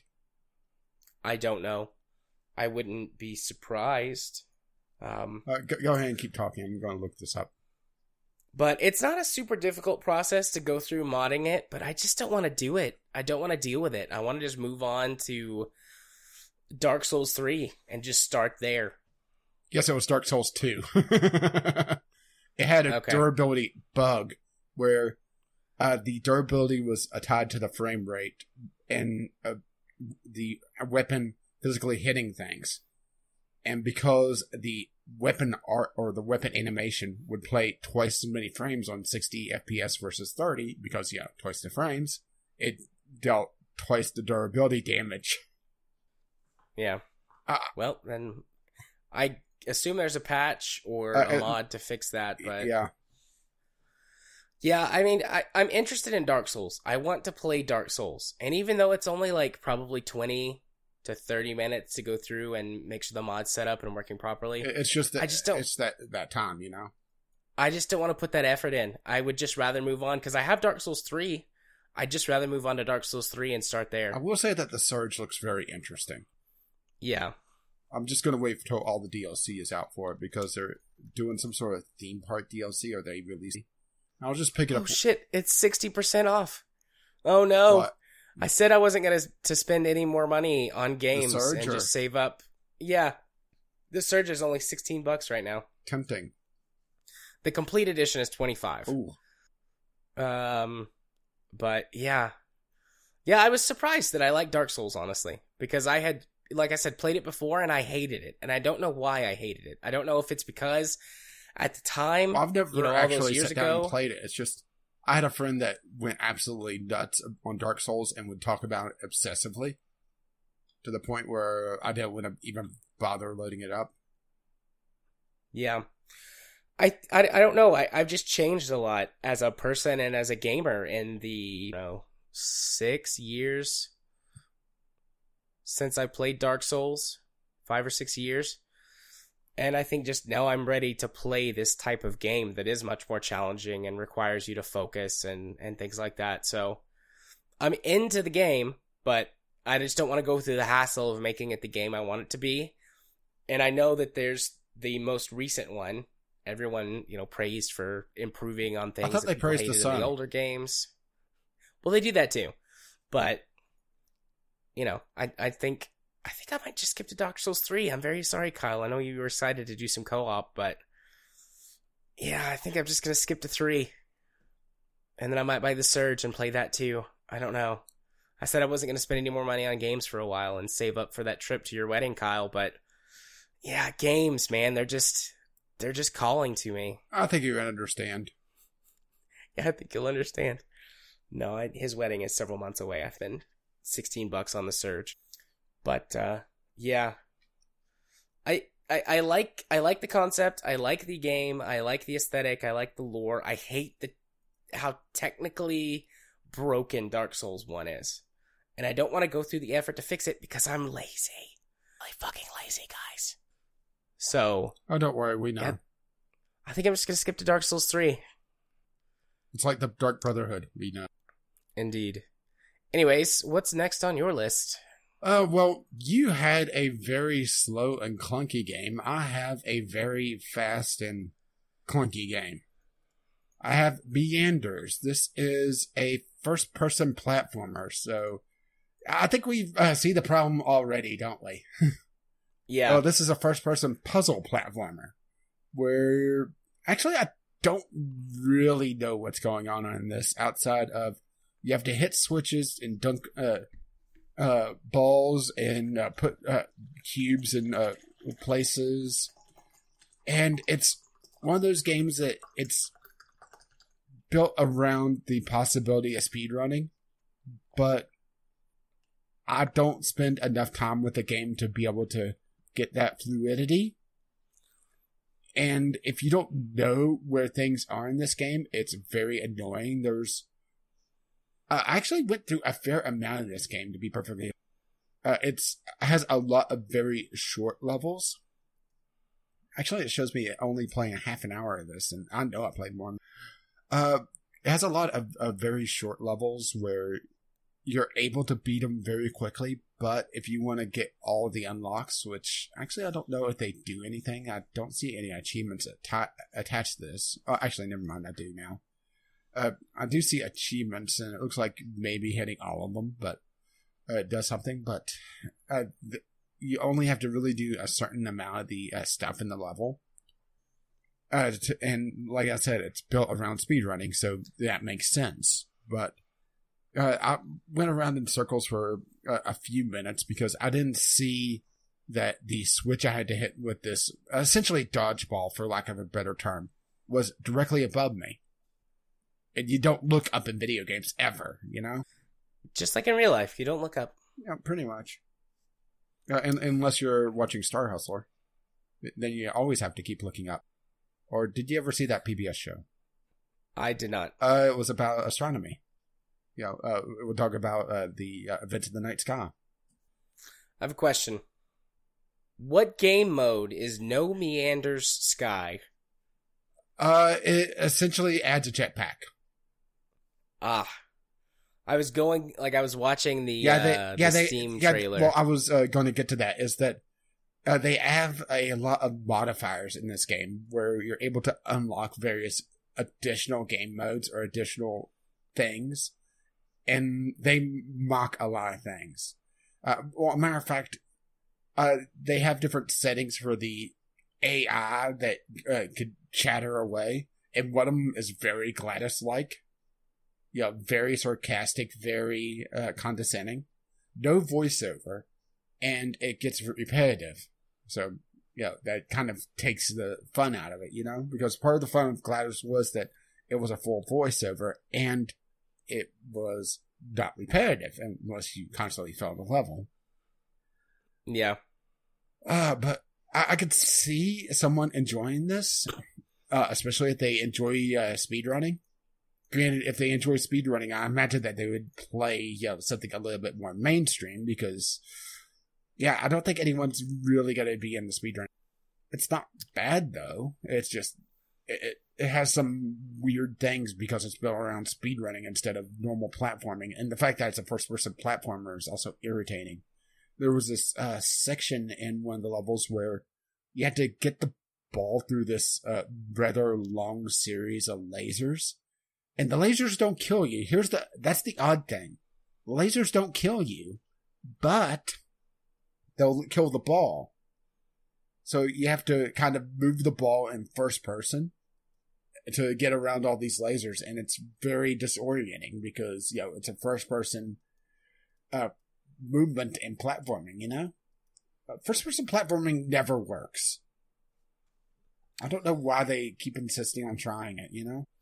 Yeah, it's got a pretty nice art style. Yeah, I like yeah, that. they have a lot of different filters and modes on it as well. You can see one of them on one of the screenshots where it's a purple, uh, uh essentially 80s uh, uh, grid. It's in the very middle of all the screenshots. There's a few of them there. The orange one is yeah, another. I see it. I, yeah, I see it. Feels very. Yeah, Tron esque. Tron esque 80s where it's all vectors and uh, the uh, the uh, grid. Uh, they have several of those that unlock. There's a lot of unlockables. There's a lot of uh, different modes. So you know, if you want something that's dirt cheap, that you know you could learn to speed run and you know be the best in the world in it because you're the only one playing this fucking game. Well, there you go. I'm the best out of one person. I'm also I'm also the worst. I'm the best and the worst at speedrunning this game. If you're not first, you're last. Second place winner is the first place loser. Actually, uh, that reminded me. Uh, I- I saw a thing about Dark Souls speedrunning recently. I think it was Dark Souls that the that one person holds literally every category's record. Good for that dude. That that guy's played way too much. Speedrunning both both fascinates and horrifies me because uh, it requires a lot of practice and a lot of understanding how the game works behind the scenes. Yeah. Alrighty. My turn? Yep. Alright, let's talk about the game that made me sick. Like, physically sick. Where I threw up. A little bit. Uh, Vir- Virginia. Virginia is a walking simulator game that is genuinely trying to emulate an episode of, at least in its style, an episode of a, like a Law and Order or something like that. Uh, with the way that uh, you observe a lot of things happening in the story as opposed to partaking in them, and the way that the camera movement is, and the way that it cuts between scenes. And on paper, that sounds like a really good idea. And there might be a way to make it work. But Virginia is not that. No, Virginia makes, is a vomit comet. Um, there are v- quite a few people, like, it's not a rare reaction I, I discovered within like five minutes of Googling about the game that it makes people sick. Uh, there's a combination of things that do that, and I'll talk about the story in a little bit. I didn't finish. The game's only like 90 minutes long. Uh, two hours if you really explore all of the environments and find the various collectibles. yeah, but why would you? Yeah. Um but uh yeah, it it makes people sick through a combination of things. Number 1, it's got an artificial exaggerated head bob as you walk. Um Number two, the field of view is too narrow, and also it does this weird dynamic field of view to give different scenes different looks. Uh, but it changes rapidly because the game uses jump cuts, uh, like you would see in TV shows. You know, uh, you walk into the elevator and the doors close, and then jump cut to a hallway as you're walking down the hallway and it's very disorienting with an extremely narrow field of view. Uh, My guess is it's somewhere between So Resident Evil, the original Resident Evil. Yeah, like that, only in first person instead of with tank controls. But my my guess is that the in the the most common frame rate or not frame rate, the most common uh, field of view is somewhere around 50 degrees, 45 to 50 degrees. Oh, that's horrifying. Um, there are certain scenes where I can tell that it's punched out a little bit to somewhere around 65 or 70. Um, but also there are some scenes that I don't know what the FOV is because it looks like you're watching this or, or viewing this game through a fisheye lens, which is incredibly disorienting. Um, it really fucks with your spatial awareness, especially in the scenes where you're driving in the car with your partner, because it's like I, I would say that like technically you could say the FOV is really wide in that scene, but it's because it's using a fisheye lens. So your peripherals are distorted, but you've got a really wide uh, view. But you can freely move the camera around in that. So you've got this weird fisheye view as you're looking around the inside of the car, and it just starts turning my stomach into knots. Um, there's also really weird things. So this game has got uh, some X Files vibe to it. Uh, there's some depth. There's some definite paranormal shit going on in the story, um, and it, your partner fe- feels very much like a, a Fox Mulder type. Like her office is in the basement, and the first time you go to the office, it takes like I don't know five six minutes, which is a really long amount of time in a game that's only about ninety minutes long to go through like five scene transitions to get to the office to to meet your partner. So it, it does some weird stuff uh, apparently later on, weirder stuff with the camera that I didn't even get to. But there are some odd effects and some definite weird moments like there's one scene where you're sitting in your bed reviewing evidence um Like you do. like you do and suddenly like a bull appears next to you. And then there's like a portal to hell that you see but you don't go near it. And then it turns out you were like dreaming. There's this weird unreliable narrator thing going on. Like you can't trust what you see which i think is a cool concept for a game. Um this game has a lot of interesting things going into it. So let's let me shift gears for a minute to talk about what this game is. Uh, it's set in the early 90s and you are a black female FBI agent who just graduated from Quantico. You just got your badge. Uh, and your first assignment is to investigate your new partner. They suspect that your new partner is doing something. There's no dialogue in this game. There's no subtitles to read. There's no spoken dialogue. You can only uh, interpret what's going on, and occasionally they hand you some things that have stuff written on it, like you get a case file about your new partner, which you can take a minute to read. Um, and they suspect that she's basically breaking the rules, like doing uh, drugs and things to try and tap into some sort of spirit world to solve this cold case. Oh, the peyote. Um, and they're worried that she uh, needs to be fired um, or let go because she's become a liability. And that's why she's down in the, the basement office, like Mulder. She's going off about all this supernatural stuff. Um, but they don't really have a real reason to fire her yet. So you're sent to be her partner and investigate her. And as the game progresses, um, you come into contact with these weird, unexplainable things, and you get this very unreliable narrator sense. Like I said, this scene is treated seriously, like you're reviewing evidence, looking at the things that you do from your first day on the case uh, in the bedroom of your hotel, and all of a sudden you're like having this out of body experience, and you see your character sitting on the bed, and this bull just randomly appears in the room, and you saw it earlier uh, during one of the previous scenes. Um, and it's standing in your bedroom and it walks over and like opens your closet and there's a portal to hell. I think it's a portal to hell. It's like all red and smoky. And you try and close the closet, but you can't.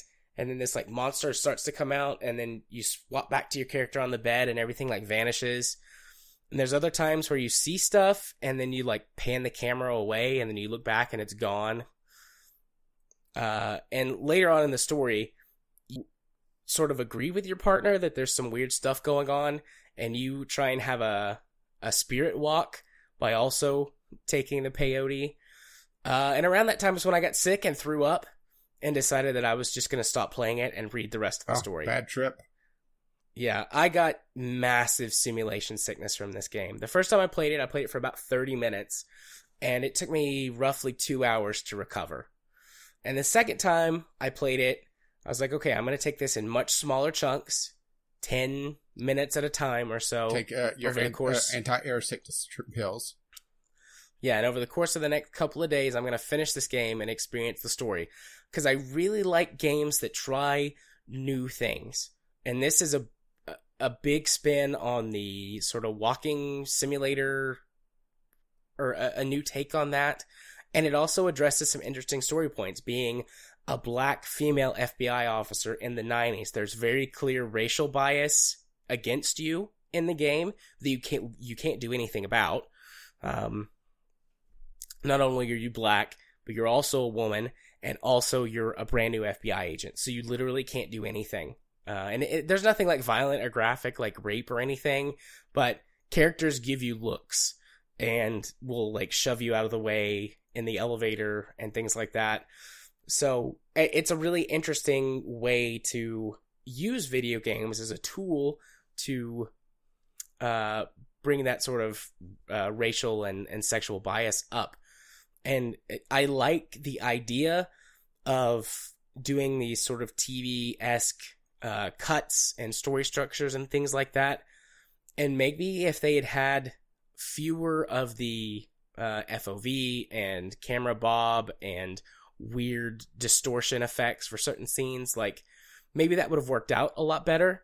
But it just made me sick.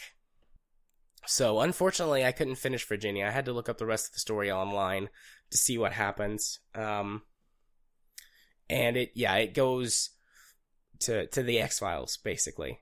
Um, there's there's some X Files stuff that happens. So the story looks really interesting, and like I said, I like the concept. I like the ideas. I give it huge points for originality, but, whew, man, that trip, that trip to the bathroom to throw up was no good. Yeah, it's a shame they didn't uh, make it more uh, technically uh, sound. Yeah. Yeah, I, I don't, I mean, I got this on sale for like a buck. Sounds like you overpaid. So, um, maybe. I don't feel like I wasted my money. I, in, you know, like I said, I, I like the experience. It was very thought provoking.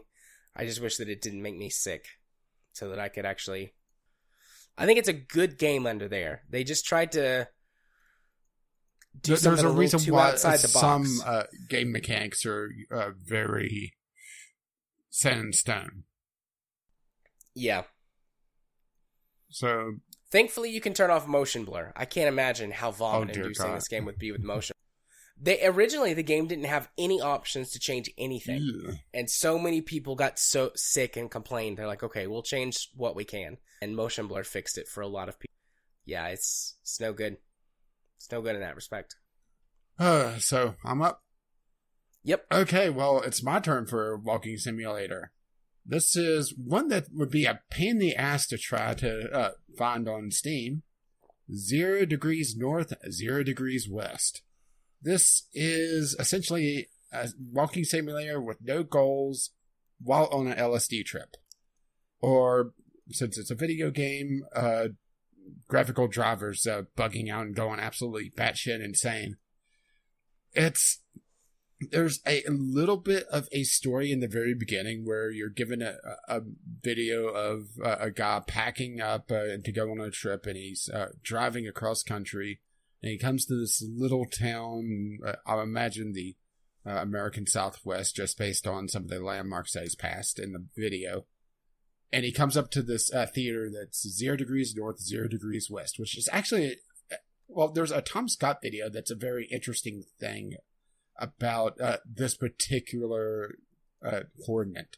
Is that whenever a GPS bugs out, it will uh, report a zero zero to the point where there's a, a, technically an island of all these G- GPS devices for split seconds and I guess that's the kind of the idea behind the name of it, or at least I imagine so. Uh, it's interesting. If you want something that, uh, you know, you take some sort of uh, recreational drug and just uh, play and see weird shit, boy, this is your game. There, but since I was sober at the time, it was just eye strain. There, I had a couple levels that, well, remember the '90s whenever, well, and no, this isn't just when uh, people were against video games, violence, that sort of thing. Uh, uh whenever you'd see a uh, cable channel that was scrambled or you know locked out, and the that sort of weird uh, uh inverse uh, color effect and kind of blurry. I had a world like that, which was just very hard on the eyes and you could just look at the screenshot in Steam and just see uh, how crazy things get. And because of the extreme colors, it can be very hard to find the exit to the level to go to the net. Uh, it's not even levels; it's just walking areas. You just walk around. It's about exploration, which I could kind of respect, but at the same time, uh, it's just so nauseating to me. I mean, granted, it wasn't to the uh, degree of Virginia for you, but it's it's definitely not for me. It was at least uh, worth uh, you know giving it a shot, though. Yeah, and and also there's this weird weird thing with the walking. All right, it's it's like it's on a delay, where you let go of the uh, of the key, and you and you kind of drift and it's not even you know trying to be realistic and you know have momentum to your walk. It's like you're on ice and you just kind of slide for a moment. It's just very weird. Thankfully, there's well, I can't say that there's no platforming in it because one of the first levels I hit or one of the first areas I hit, I had to do some jumping around to be able to get out of this little confined room that was like this LSD graphics nightmare. Uh, but that that movement is just so weird. And also, whenever there's steps, you know how whenever someone doesn't code stairs properly, and there's that very very tough, uh, very very rough jitter as you walk up, and it, yeah, it does that. Fun times. Yeah. It does look trippy. Yeah, it's a very trippy game, and if you want your trippy game, you know, go take your LSD, take your marijuanas, that sort of thing. Then there you go we should set Kyle up with this in a you know, uh, like a bottle of vodka or something. Whiskey. Uh, and, and, Kyle, and, I, he probably drinks vodka, but whiskey's his favorite. Uh, a bottle of whiskey and uh, Twitch, or no, we uh, no, I think we found uh, the bachelor party. This a bottle of whiskey and a video. that would be interesting. All right, well, this is the last game on my list. Uh, Porno Studio Tycoon. This game is hot garbage. So obviously it's on Steam. I wasn't expecting it to be actual porn. I figured there would be, and, and there are, like, scantily clad women and some scantily clad men. Uh, and some sort of censored, uh, anagram, or not anagram, some sort of like censored analogy for sex and that stuff it does pretty good actually um, which i'll get to in a minute. That's one of its positive points there that it applies to the making of porn.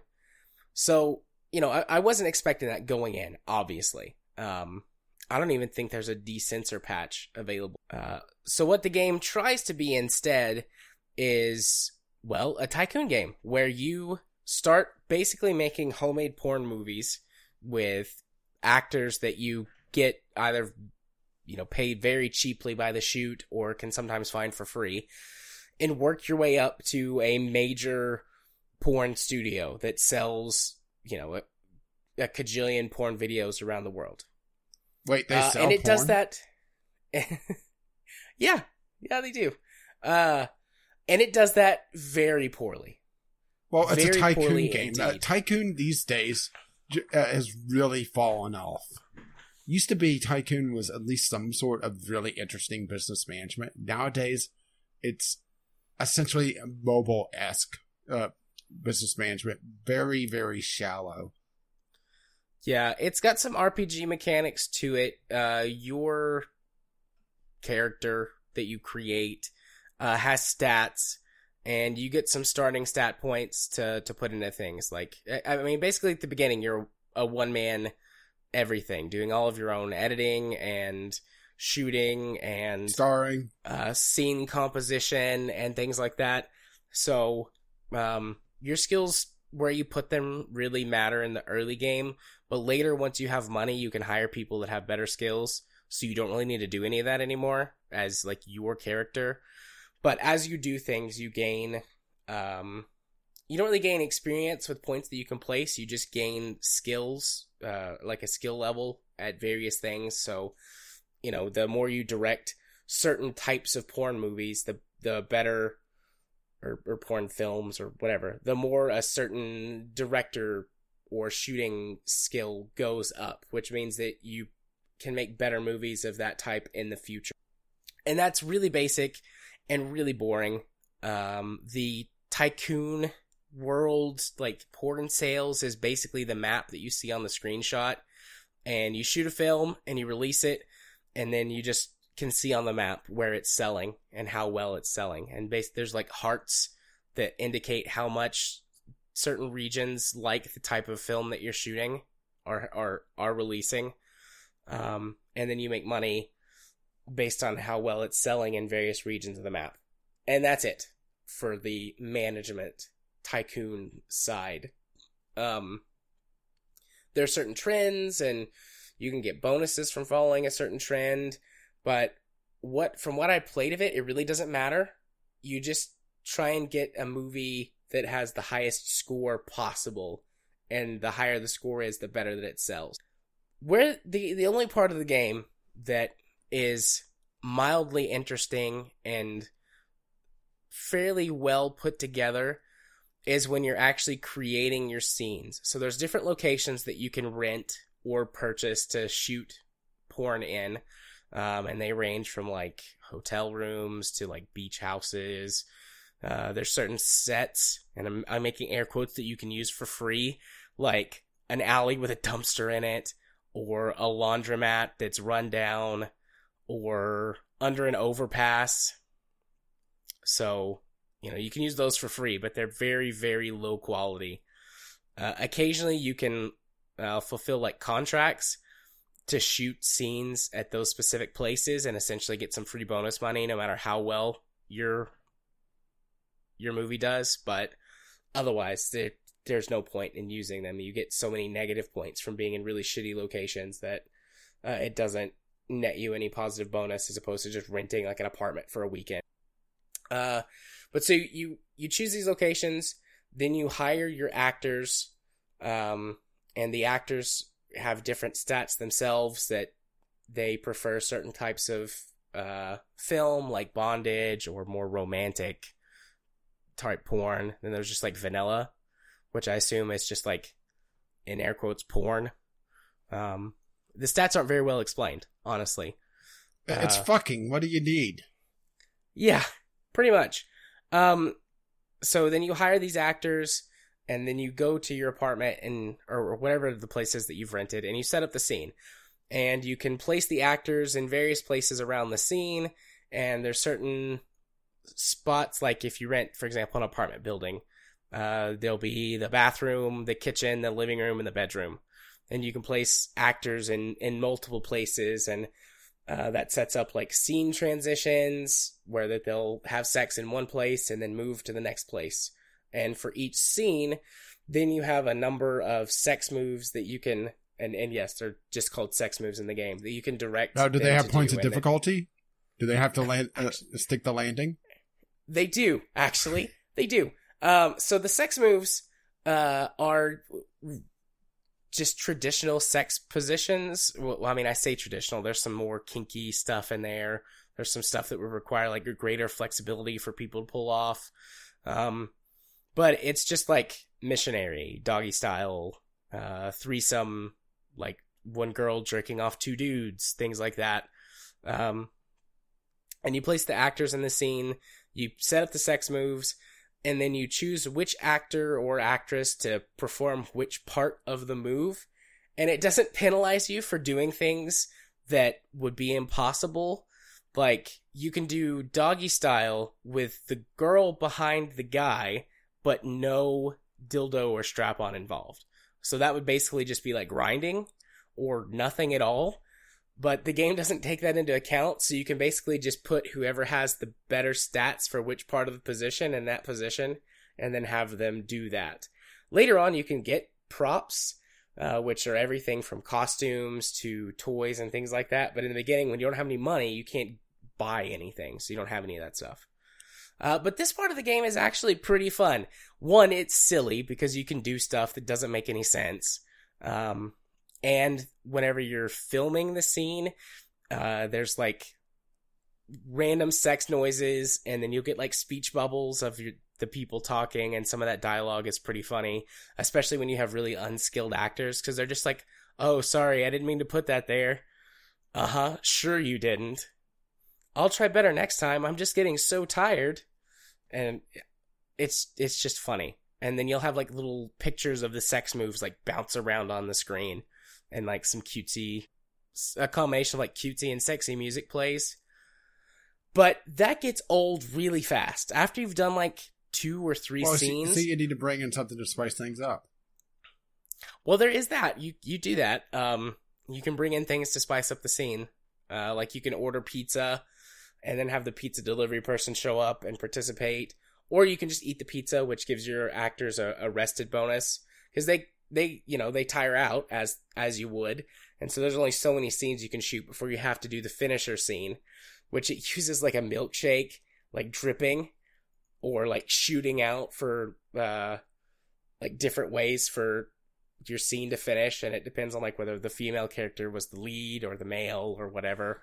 And i'm sure you can figure out what the different types of milkshake but yeah there's different things you can do to spice it up. You can uh, between scenes, you can move things around, choose different sex moves. Uh, if you have props and toys, you can use those. Uh, like I said, you can call Pizza Man. You can do a photo shoot for like advertising uh, purposes. Uh, and then basically that's it. Once your actors are too tired or you've completed all the scenes you set out to complete, you wrap up your porno and you go back to the editing studio and if your video didn't receive very many points, you can basically chop it up and use it for advertising for your studio, which gives you a temporary boost uh, to your sales. Or you can edit the film like really simple editing. It's just like a slider bar. Like spend X amount of time editing uh, this, and it's like lighting, scene composition, and transitions. I think are the three bars. But basically, the more time you spend editing, like the more sort of bonus points you can eke out of your movie. And then you make like a really, really shitty cover and give it like a stupid porn name, and then you release it for sale. And that process is novel, like one or two times. And then it's like, oh, this is all there is to the game. And this is no longer funny. This dialogue is just annoying, and everything takes way too long to complete. So it, it there's just no real depth to it there's a, a few things that unlock later, like you can uh, put together a website, which I don't know why you can't do that earlier, because this game is not set like in the 70s or anything. Um, but you can't put together a website or uh, distribute your videos online to other platforms and make like constant ad revenue until later. But I looked that stuff up and it's basically like a toggle on your video. It's like, do you want to sell this and put it up for free on some site where you can collect ad revenue? Like that's it. So there's no real depth or strategy to it. So it's a tycoon game or modern one. Yeah. And the worst thing about it is that in the name Porn Studio Tycoon, the tycoon part has three boobs.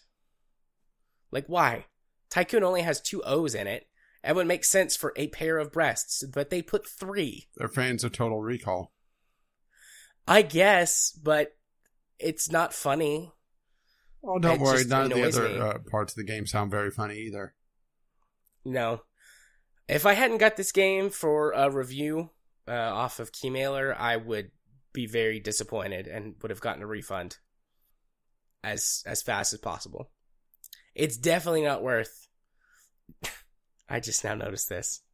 Ha ha! It's definitely not worth nineteen dollars and sixty nine cents. Yeah. It's worth about sixty nine cents to mess around with for a little while and then never touch it again because it's bad. And uh, those are those are my games for the week.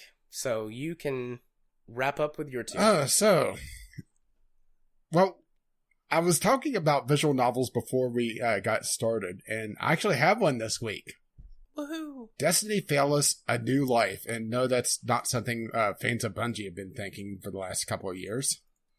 This is a uh, visual novel where you are playing a high school girl, you know, like you do, and it kind of just Right. drops you into things. It it's it feels well. It doesn't feel like it is a well, not really a continuation, but sort of a side story of this web manga that the reader of the visual novel was writing and then went on hiatus to start a Kickstarter for this and then went on to do another side novel based on a couple characters out of this. So uh, building up a visual novel library, I guess.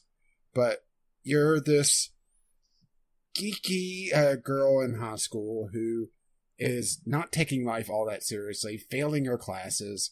Uh, she has a couple of core friends, but really that's about it.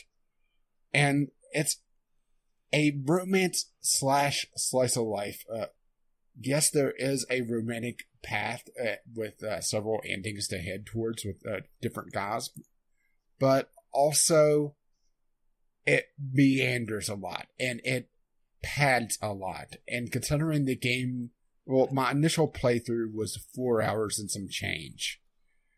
That padding is just, uh, it, it's unforgivable. It's something that really shouldn't be there. I, I think they could have really cut this game down to a more targeted three hours and it would have been a lot better. That's not to say that I think the game is terrible. It does some interesting things, uh, particularly where it's a more slice of life. So it has some subplots, like your best friend is dating this absolute asshole, and you have this heart to heart with her to talk about her boyfriend as Valentine's Day starts coming up and he's being just a jerk to her. Uh, so there are interesting moments, but then after that, you don't really interact with your uh, close friend anymore. uh, no matter the outcome of that. So it's just, there's a lot of moments here. There's a lot of interesting uh, subplots, but they don't really do anything with it, you know? Right. uh, art style it's interesting it's uh, ripped directly from the web manga and it has a very flat look to all the characters it's something that i really disliked at first but after playing it for a couple hours and getting through most of the story uh, for one of the seven endings six seven endings it started to grow on me but there was a couple characters who had very light hair uh, James and his uh, twin sister. Uh, they're both blondes, and uh, actually the only blondes. Everyone else has mostly anime colored hair. But because the blondes are so pale, and all the characters are very pale for the most part, uh, they just kind of uh, look like this mash of colors instead of a person. And that's uh, mostly just uh, being very nitpicky. Overall, it's not that bad. And something else that's a little weird about this game is that they didn't really want to commit to either a full visual novel or a more RPG stat based. Think of uh, th- something like Long Live the Queen. So they went a sort of a in between. You're building up your stats, but they say even in the fucking tutorial that in this game the stats don't matter that much It's more of an indicator of uh, how you're doing overall of the story. And they're planning on doing more with the system in the second game. But the fact that they say that in the tutorial tells me that they shouldn't have built that system in the first place. It feels like they uh, built it. We're planning a lot grander story or a lot grander scope, but couldn't do it because the Kickstarter only funded a certain amount. Right. And the overall story, even though it does meander a lot, it has this mystery behind it that I'm not sure if going through all the characters' stories and uh, getting the additional parts would allow me to solve the mystery or if it's a sequel hook. There's this missing girl and it has a very life is strange esque feel to it where it focuses so much on this missing person at the very beginning and then it comes up again and again uh, i would say a good two or three times. And then there's this hook where you see someone uh uh, uh kind of in the shadows following you at one point and then uh uh coming home from the dance that you uh, see him again. I'm not sure if that's you know uh, the missing person, if that's a part of a, another story or what, but it's just it feels out of place, and it feels like they were ba- uh, building up for a grander scale, and they just can't do it. So yeah, uh, overall though, even though I've ragged on this, it's not bad. It's just not great, you know. It's that kind of meandering in the middle. Uh, overall, I would say probably a seven ish hour uh, uh, story for all the characters. That's uh, skipping the repeated dialogue. Uh, since there's not a tutorial, though, it could take a little bit longer. Yeah, because they have a lot of choices. A matter of fact, the uh, you start getting off the central branch of the of the flowchart very quickly which uh, is nice. I like that. Yeah, things uh, start to change very quickly, but they talk about how there's over 200 choice menus. It makes you wonder just how much of that is padding, especially considering there's a lot of repeated uh, dialogue. Well, not really repeated dialogue, but repeated scenes. Because you're a, a high school girl who's pretty much failed her, I think it was biology. Yeah, it was biology. She she failed biology, so she's having to make up her homework. So there's a lot of times that you know after the the day's ended, you go home and you're given a choice of what to do. That doesn't really have to be there, you know. Yeah, and there's a lot of scenes where uh, you go to school, you uh, uh, and it uh, goes through the transition. You uh, sit down in your classroom. The teacher uh, talks for a few sentences uh, a lot of the teachers are very uh pointless. Like there's this absolute shrew of the uh, geometry teacher, and at least in the storyline that I did, there was no reason to ever interact her, with her or even see her. All of the times that she showed up was uh, yeah pointless. Outside of the one time that I had a choice in that class to prove that I was paying attention in class which may have uh, helped her overall GPA, which uh, allowed me to get permission uh, from my mom to go to the dance. Yay! You went to the dance. Uh, it's. I'm raggy on this game. It's definitely not the worst I've, uh, visual novel I've ever played. Uh, from about long shot, actually. Uh, but it's not an amazing visual novel. Oh, and uh, this is going to turn you off uh, right away. I'm probably have led with this actually. Uh, no titillation whatsoever. No anime boobies. Well, that's okay. That doesn't turn me off. Yeah, but does it turn you on? No. but anime boobies can turn me on to a really bad game. Yeah. Yeah, I would say this uh, isn't bad though. Uh, and well, it's not even on Steam. They, uh, I, I actually saw this uh, come up in my press account uh, uh, whenever they released the Android version. Uh, and I decided to, it looked interesting. I looked at it and saw there was a Windows version. Uh, tried it out and thought was uh, decent enough. And I'd say it is. Yeah, I mean it's a ten dollar game, so yeah, it's not, uh, it's in the uh, decent price range. Right. Cool. It, it is a little angsty though, but yeah, teenagers. Yeah. Oh. I can handle angst. Yeah. Oh, one other thing I didn't like about the art style is that the teachers uh, are drawn exactly like the students, to the point where for a while one of the teachers I thought was just a student because the uniforms uh, because well this uh, is a Japanese style high school in the Pacific Northwest. Yeah, like you do. And all the students, their uniforms aren't, well, uniform. Now, I'm not just talking about, you know, flair or something where, you know, they uh, uh, wear some sort of headband or something. All the students' uniforms are based off the department their club is in. So all the students have to have some sort of excru- uh, of uh, club that they uh, go through, and the department that they're in dictates the color of uniform they wear, which makes absolutely no fucking sense. At least in my opinion.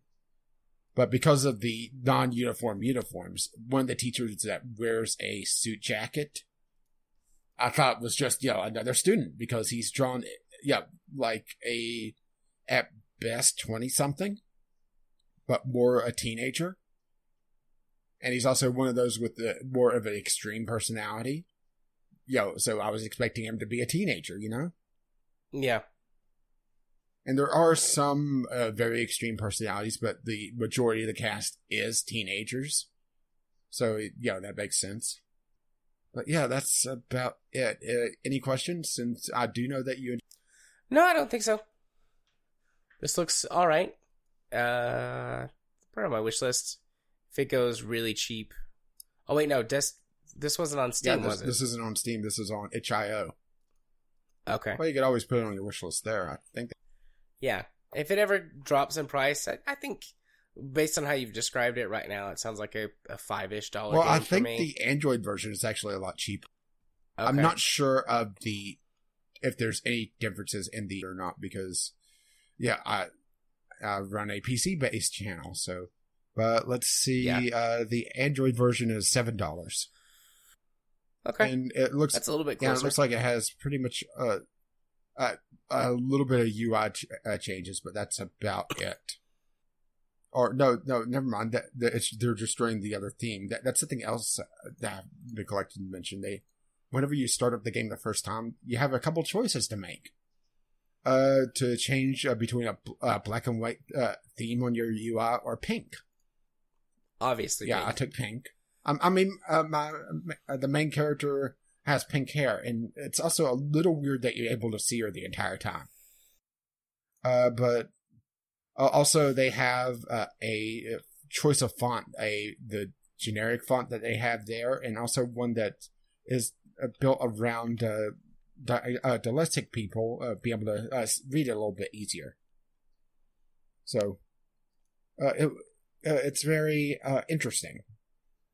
I- I've never seen that before in a visual. That's pretty nifty. So, moving along to my last game because I'm doubling up here. Uh, Yep. City Skylines. I, after playing Warframe uh, for quite a bit, I needed a, a new, you know, just mess around with game, and it's been a while since I played City Skylines, and uh, I think I finally cracked it. it uh, it's uh, well, it comes back to what I was talking about with Spin Tires two and a half hours ago. Uh, a, a change of approach because I always approach City Skylines as a city building game. And it's not. It's a traffic management game. And once I sat down and really focused more on my traffic and also uh, treating it as sort of a procedural puzzle game of, oh shit, I fucked up this intersection now. I need to go fix that. I started to enjoy it a lot more. And also, uh, focused a bit more on making my city a little bit prettier, sitting down and uh, building parks, uh, uh, putting down extra props, that sort of thing, uh, to uh, hide the game doing ugly things with the geometry of the level. You know, uh, uh, hiding the kind of the sterile uh, vis- video game world. You know. Yeah. So putting uh, like uh, abandoned uh, cars under the under uh, over under the overpasses, that sort of thing. You know, for your porn actors to fuck on. Thanks. Appreciate it. Yeah, just uh, be sure to get your tetanus shot beforehand. Uh, I started to, uh, yeah, really enjoy myself a lot more. Uh, it's, but, oh boy, they never did fix the traffic in this game, which, considering the game that they built before City Skylines is about traffic management, Cities in Motion, it's just, it's a head scratcher to me. There, it requires at least a few mods to really uh, be able to have the tools to even approach this game. Uh, having uh, the traffic manager uh, uh, mod is essential. You have to have that. Um, it's uh, the traffic. Uh, I'm having to go to the workshop now to make sure I give the right one. Traffic management persistent edition, or prison edition, or whatever, where you're given the tools to change all the all the intersections to be able to put in custom turning lanes. There was this one intersection in my city. It was the very first one that comes in. And because of the way the highway was, I didn't have a lot of room for a uh, run up to this one intersection. So I was always getting traffic backing up.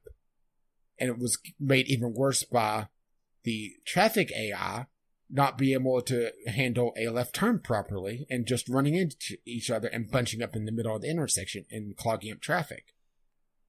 So this mod allowed me to go in and set up proper turning lanes, allowed me to set up proper turn signals, you know, uh, that uh, turn uh, left uh, lane, have giving it an offset uh, green light, that sort of thing. And the fact that that requires third party support is just after all this time that they should have done something base game with that. Even if it's not as in depth as some of the mods, uh, it just needs something. Or the fact that there's no parking buildings. There's a very limited selection. Granted, I'm not running most of the DLC because this is a Paradox game, so um, some of the things I may be complaining about may be fixed in some of the DLC, but no uh, traffic buildings or no uh, uh, uh, garage uh, parking garages. There's limited amounts of uh, uh, mass transit. I know that there is a mass transit DLC, and there's also trams that are locked in a different DLC, but having limited options there to try to solve the traffic problem whenever the AI just does stupid things. Or the fact, uh, probably the worst thing about the AI is the fact that it'll choose a lane and stick with it. So you'll have an intersection where the center lane has all the traffic, the left and right lane has no traffic, even though it they all allow through traffic. You know? Yeah. That is fixed in the traffic manager mod, but once again, requiring mods. Uh, but I've built up a town that is at 14,000 uh, people right now, which doesn't sound like a lot, but one of the mods I run uh, is a rush hour mod, and another one is, rebalances the populations to more a to a more realistic population. So it's actually a fairly decent sized uh, uh, city, but the rush hour makes it so that it's a more realistic traffic flow. So I have proper rush hours.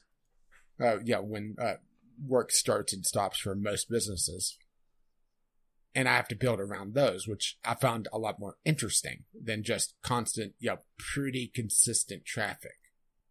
But once again, the fact that I'm having to use mods for pretty basic functions actually brings us to our general topic because I'm uh, kind of repeating myself. Indeed. So, I think I can make it through this before I need to take a break. Unless you need a break. No, I think I'm good.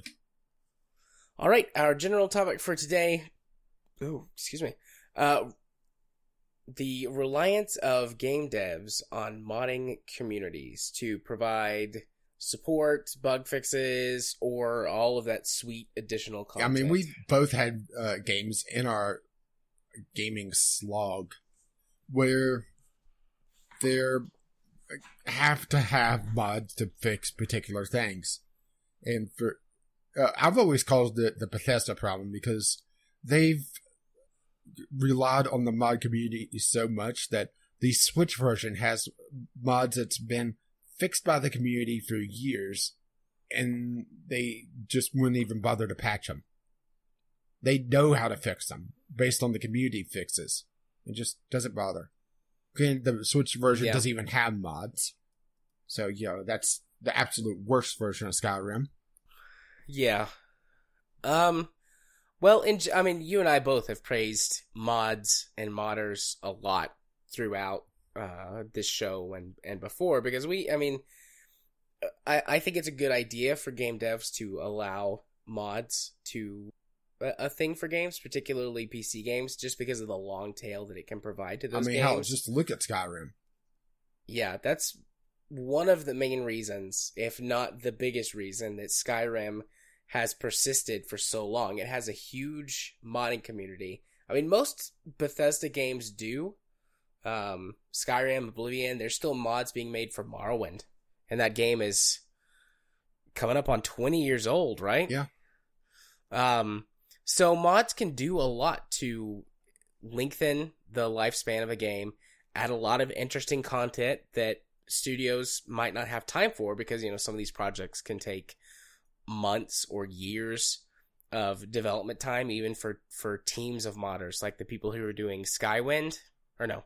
Yeah, that's, that's, that's what it's called, right? Well, Skywind. uh, the- well, there's also more importing- Oblivion, which is uh, Yeah. porting Morrowind to Oblivion. Now, that I don't think it ever saw the full release. I think it's still being I don't worked think it on. did either. Uh, there's also um, Skyblivion, which are people uh, putting Oblivion into the Skyrim or into Skyrim's engine. So you know things like that are great and provide tons of additional content for people to enjoy. Uh, modding is a great hobby for a lot of people. You know, a lot of people do this work for free. You know, they put up donation pages or whatever, but they have no expectation of earning a living off of these things. It's very rare that someone from the modding community gets a full time job with a dev studio. I mean, it happens. You know, we've heard stories in the past how it, but in general, you know, that's modders do their thing and game devs do their thing. So we're not necessarily saying that games being moddable and patchable by the community is a bad thing, but it does seem like games and studios sort of rely on that to have the community be the one who bug fixes the game um, for people, particularly with a game like we, you know, Dark Souls, anything that Bethesda makes, those games are really buggy. Like the first thing I always do, even if I want to have like a vanilla experience, just to play the game the way it was made before I mod it all to hell, is download the unofficial community patches that fix shitloads of bugs in those games. So, and yeah, like you said, particularly with Bethesda, they do not release official patches to fix the bugs that the modding community fixes. And all that stuff is published, and particularly with Bethesda, now that they have their mod, like built in mod infrastructure their mod into store. games, um, you know, they have very easy direct access to that stuff because they have to be uploaded and approved by Bethesda to go through that mod store. So, Uh, can you imagine the shit uh, storm that they would encounter if they try to sell the uh, community bug fix uh, patch? that would be a fun thing to watch. I mean, uh, they have to do something because uh, there's the community bug fix patch for uh, Skyrim and Oblivion. Well, uh, uh, Oblivion's probably not fair at this point, but Skyrim, it's just thousands of bugs, isn't it? Yeah, the unofficial Skyrim patch is like 700 and something megabytes, and the uh, README or the patch notes or whatever is several pages long with lists of bugs that it fixes. Yeah, it's just Many of them game breaking or, um, you know, physics breaking bugs that Well, I, I guess it just comes down to greed because uh, they don't have to fix them because the community's already done it. And it's just sad that we've come to this point where it's just a combination of greed and laziness that, you know, eh, let the modders fix it. Yeah. But then there's uh, kind of the flip side of things with uh, games like RimWorld that is still in active development.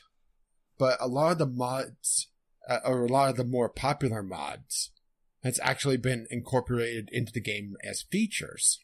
And they and uh, the developer uses uh, some of the mods as what people want as game features and shop around different ways to do them.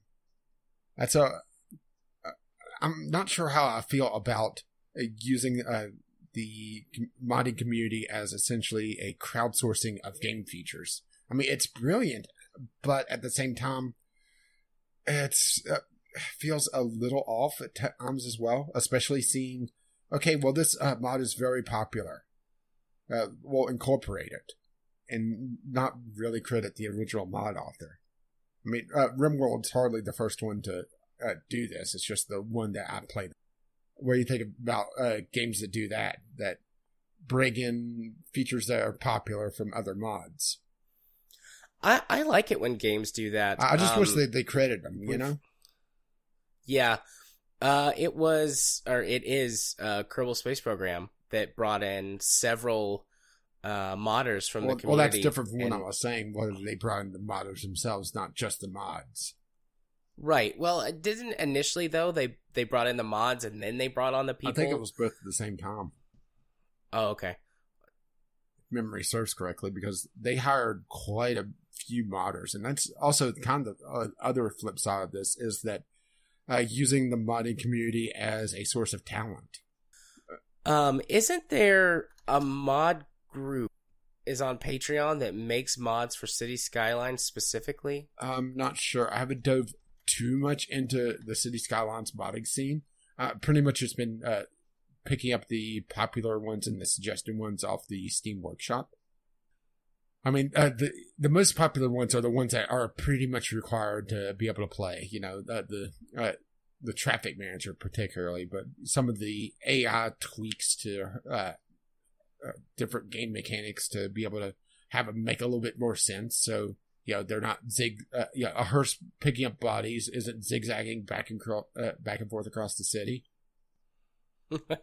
Why not? You, you want uh, people to you want corpses to pile up because that's how corpses will pile up. Sounds fun to me.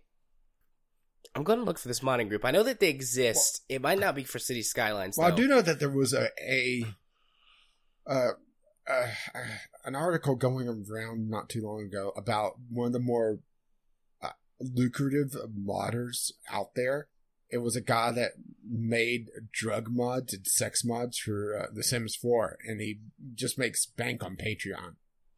And that's you know that's something else that we haven't really talked about is not just you know putting in game features, putting in uh, patches and mo- uh, you know, fixing uh, bugs, but putting in uh, just aspects of the game that the developers would never be able to even consider because of the backlash. You know, putting in drugs and sex into The Sims. I mean, just uh, EA would just get crucified, assuming that they didn't, you know, pay the protesters themselves. yeah. Uh, but it adds more realism, even though, yeah, uh, it's not something I would usually run. Well, most of the time. But, yeah, drugs are a part of reality. So having them as the, uh, in the Sims makes sense. And having, uh, uh, Sims be able to get hooked or, you know, have wild sex parties. You know, those are things that happen or at least uh, so I'm told by the you know the uh, right-hand column on uh, Playboy. Yo, you would never happen believe what happened to me.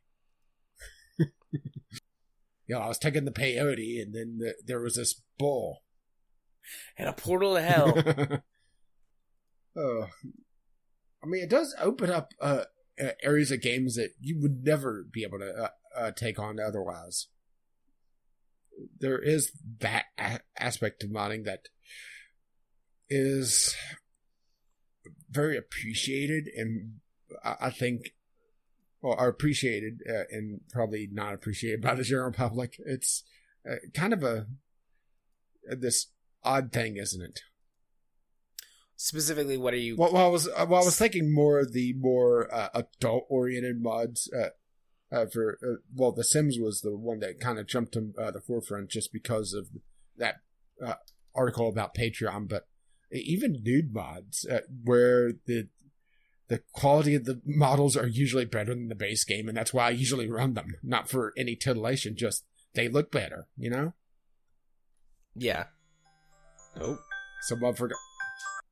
that's the normal alarm that reminds me to go wake up Katie in case I have fallen asleep or gotten distracted by something. Well, you don't have to go poke the bear tonight, or at least not yet.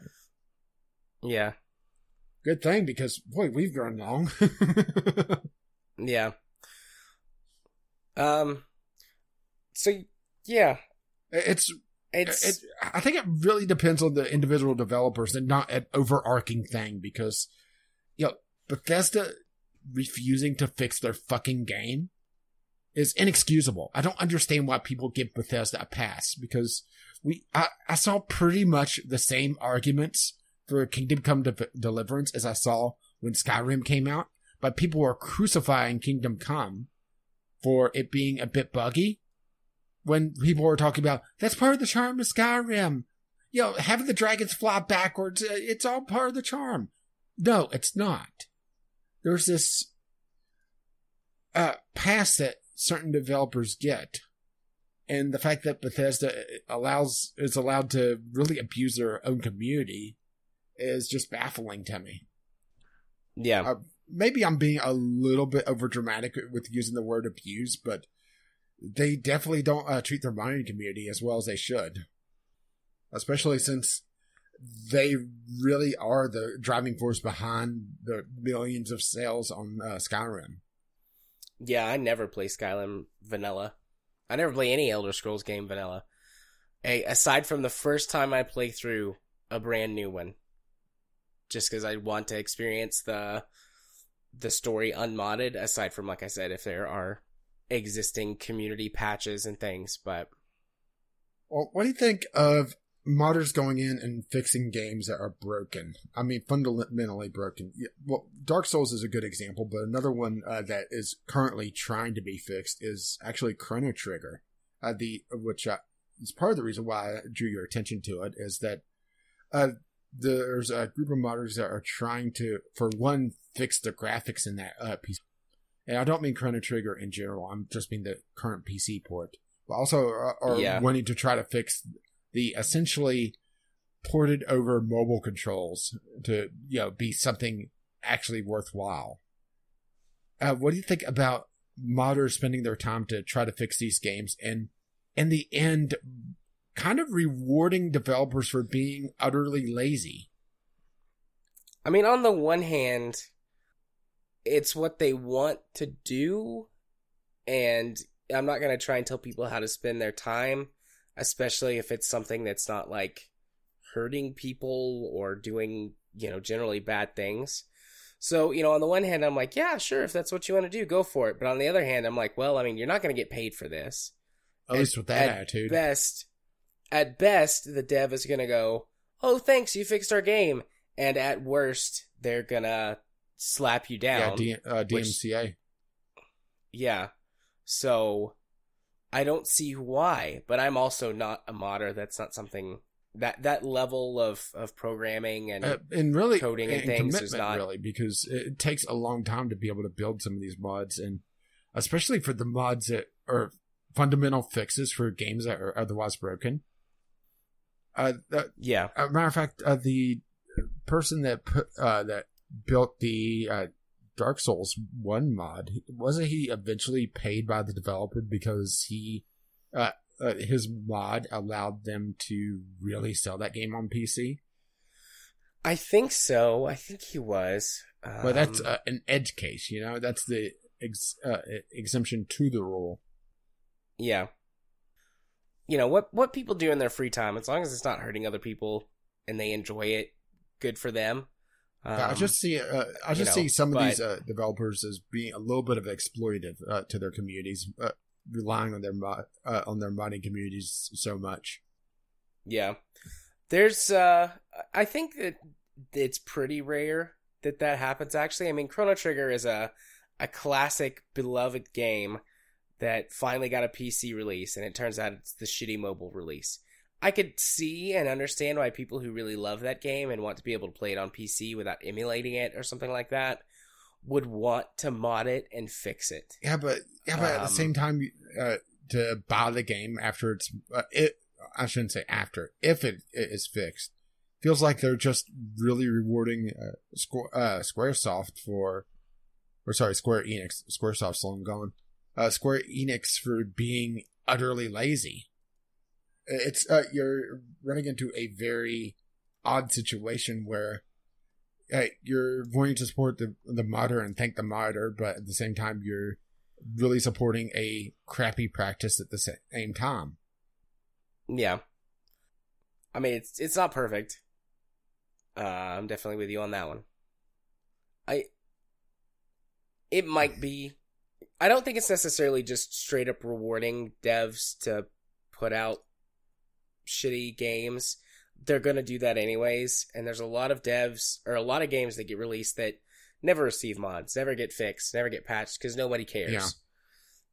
Uh, does it encourage laziness from certain devs if they know that they're going to have a hit? Like Chrono Trigger? Possibly, probably. But overall, I don't think it's encouraging all games to be released, quote unquote, broken. Just because not enough new or not enough games are going to have the support or the, you know, the backing or however you want to look at it to garner that kind of attention from these modders. Some will, absolutely. I mean, it's There pretty much. I mean, it's pretty do. much always uh, given that a Bethesda game, if it has mod support, is going to have some sort of modding community around. Yeah, But Bethesda games have really turned more and more into just a sandbox and RPG. So uh, Yeah. maybe it's more just playing the sandbox than it is uh, fixing the game. I do like playing in that Bethesda sandbox. Playing the uh, in the Paradox one. And granted, still need mods to fix things, and a lot of DLC. Yeah, Uh, but yeah, I don't think we really reached a uh, yeah a definitive uh, uh, answer, mostly because there isn't one. It's more of a case by case basis. Yeah, I I agree with that. I concur, my dear sir. So, does that wrap us up then on so. this particular? Just a very Okey-dokey. quick uh, general topic that kind of easily tied into things, and it's uh, light news week. We are gonna go ahead and move on to our community corner. We spent quite a long time talking about games this week, so we're gonna cut a couple of things. My throat is actually getting scratchy. You might have heard me croak a little bit when I was chiming in. Oh, well, you don't sound if good. I if I if I keep talking, it seems to be okay, but whenever I stop and let it rest, then I have to like clear it or drink some water or and then somebody and- explodes. Yeah. And also there's more weird noises I'm gonna have to edit out this I've been very good about hitting the cough uh or muting my mic for the cough. But yeah, there's quite a few I'm gonna have to edit. So anyways, well, look at it this way: You- you have enough for a supercut in the uh, Franken episode. Yay! Of all the coughs, that would be terrible. There was uh, immediately we're sidetracking, despite the fact that we just said, "Yeah, we'll cut a couple things to make this easy." Uh, did you see the trending YouTube video, which is like three minutes of just some guy coughing? No, It's stupid and ridiculous, and that's why it's and I can't. It makes me so upset that like that shit, which is zero effort, ha- is on the trending page for YouTube and content that us and other YouTubers make, which is interesting and requires time and talent, is just pushed off to the side. I'm not upset or anything. I'm very upset. No, you don't sound bitter at all. I I, I tend to stay off the trending uh, page on YouTube because it just pisses me off too much. Yeah, I check it every so often. Anyways, uh, we in our community corner, we did receive a email from a new person, a new contributor, uh, Fossil. who goes by Fossil, but in their email, uh, because you know we can see the email address and things, uh, it's it's docile fossil, which I like better than just fossil. Like that that's part of part of it is docile fossil. Yeah. I guess technically it would be docile fossil, but it's more fun to say docile fossil. So docile fossil writes in this week to say, uh, I enjoyed the talk about Xenonauts. If I may, may make a request, I would like Rage to do a special about Dwarf Fortress. It is one of my favorite games, and I like hearing about it. I've unfortunately fallen off the wagon for the past year or so. I wonder if he can talk about it for a little while. Uh, I can. I, I probably should uh, do its own thing. Uh, it's been uh, quite a while since I've done Dwarf Fortress, though. Uh, it's been actually several years now that I think about it. And they're due to release a new version before too long. I've been keeping up at least on the major uh, uh, dev blogs. Uh, we've had Dwarf Fortress on the Game Club uh, list for a while, but we took it off because uh, well, what we're what we've called the Factorio problem, where one of us had played out a lot. But it makes me wonder if we should put it back on since I haven't played it in such a long time, and there's so many new uh, features. Yeah, I would try. I, I would try Dwarf Fortress. Uh, You know, I'm not opposed. I mean, it it uh, really to well, tackling- Well, it requires a lot of tutorial time, and it also requires, I would say, well, they used to call it the uh, Lazy Newb Pack, where it includes a few tools. But you'll love this. It includes uh, this tool called Dwarf Therapist. And what Nice. it is, it's a memory editor to allow you to quickly turn on and off uh, different jobs for all your dwarves and set up job priorities a lot easier.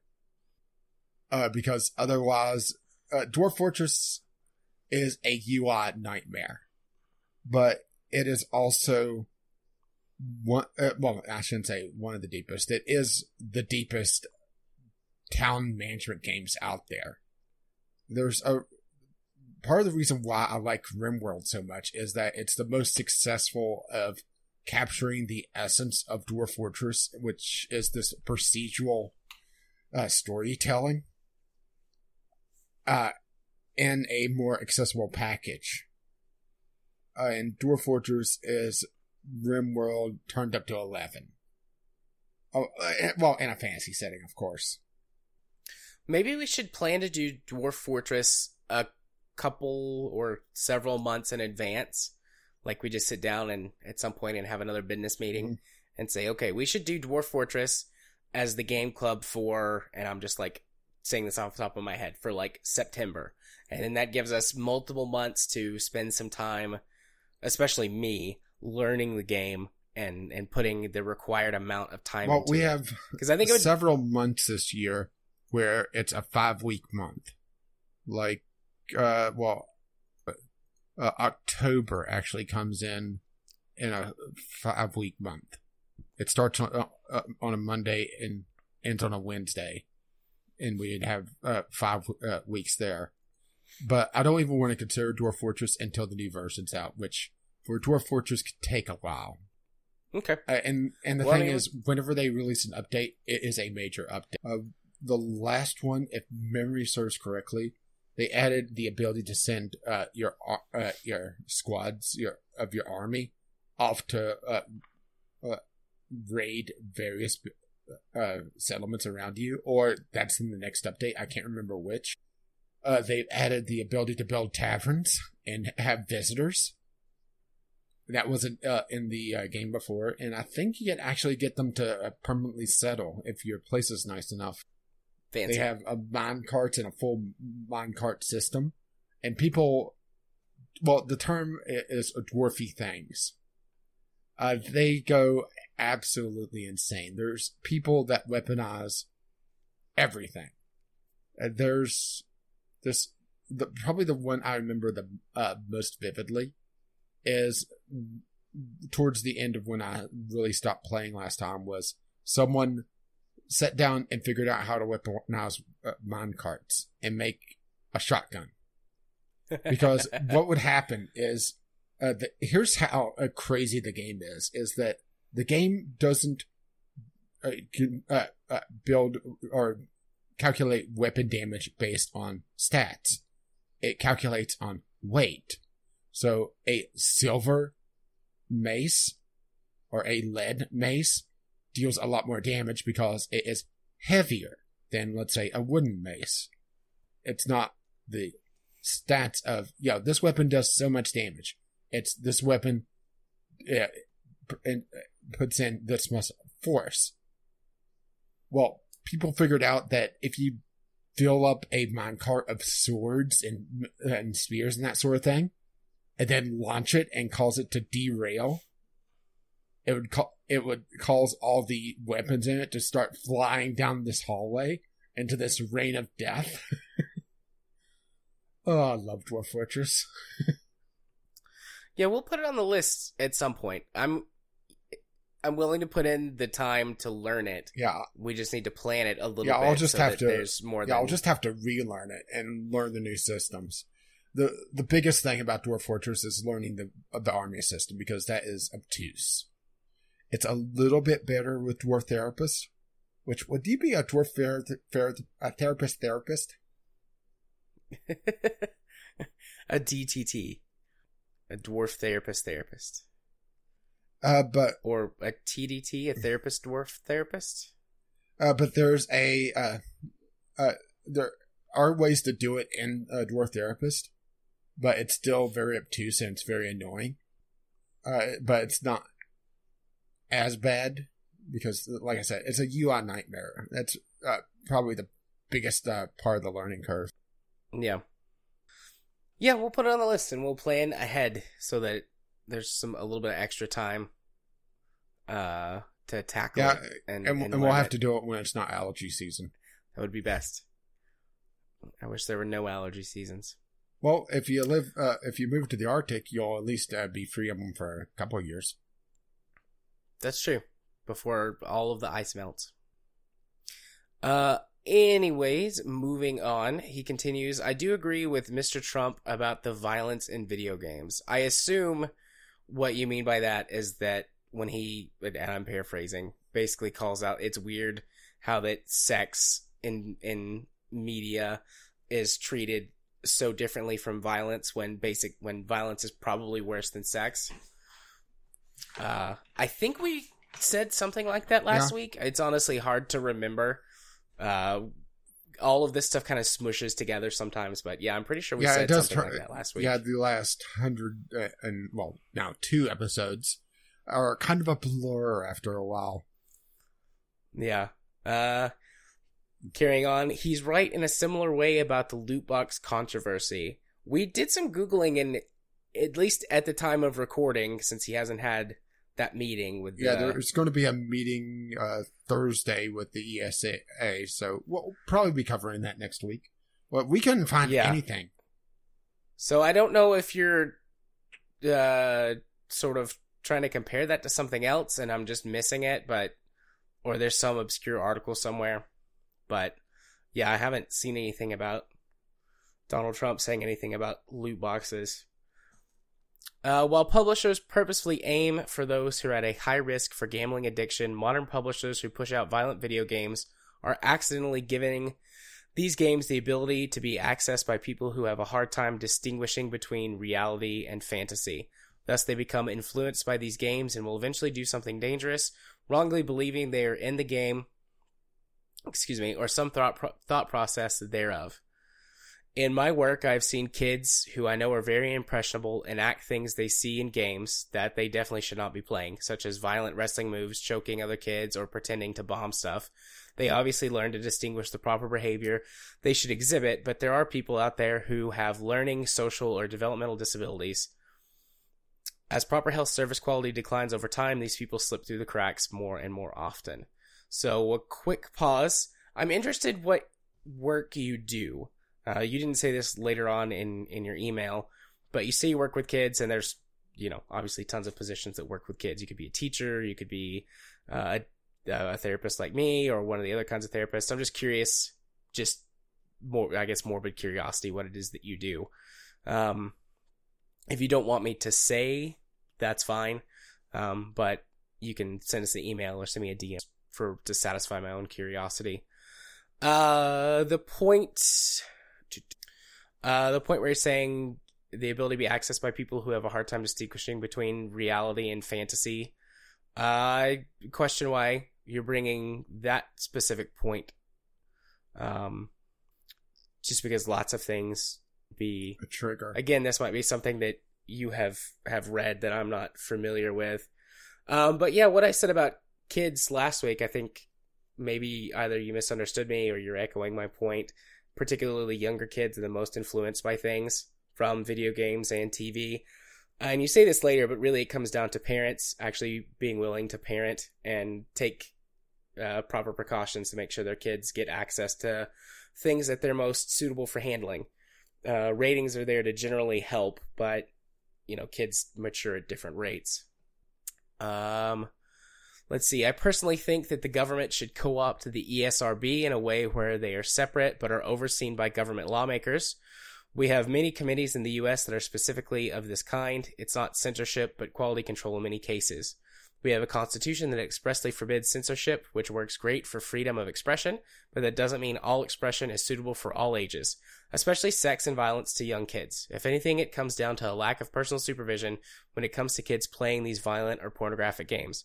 There should be more descriptive explanations for game ratings rather than vague statements. Suggested mature themes doesn't really say much. If I say vividly detailed scenes of child and spousal abuse, uh, and in parenth- or in quotes or parentheses, blood, gore, violence, death, uh, that would give a better indication of what.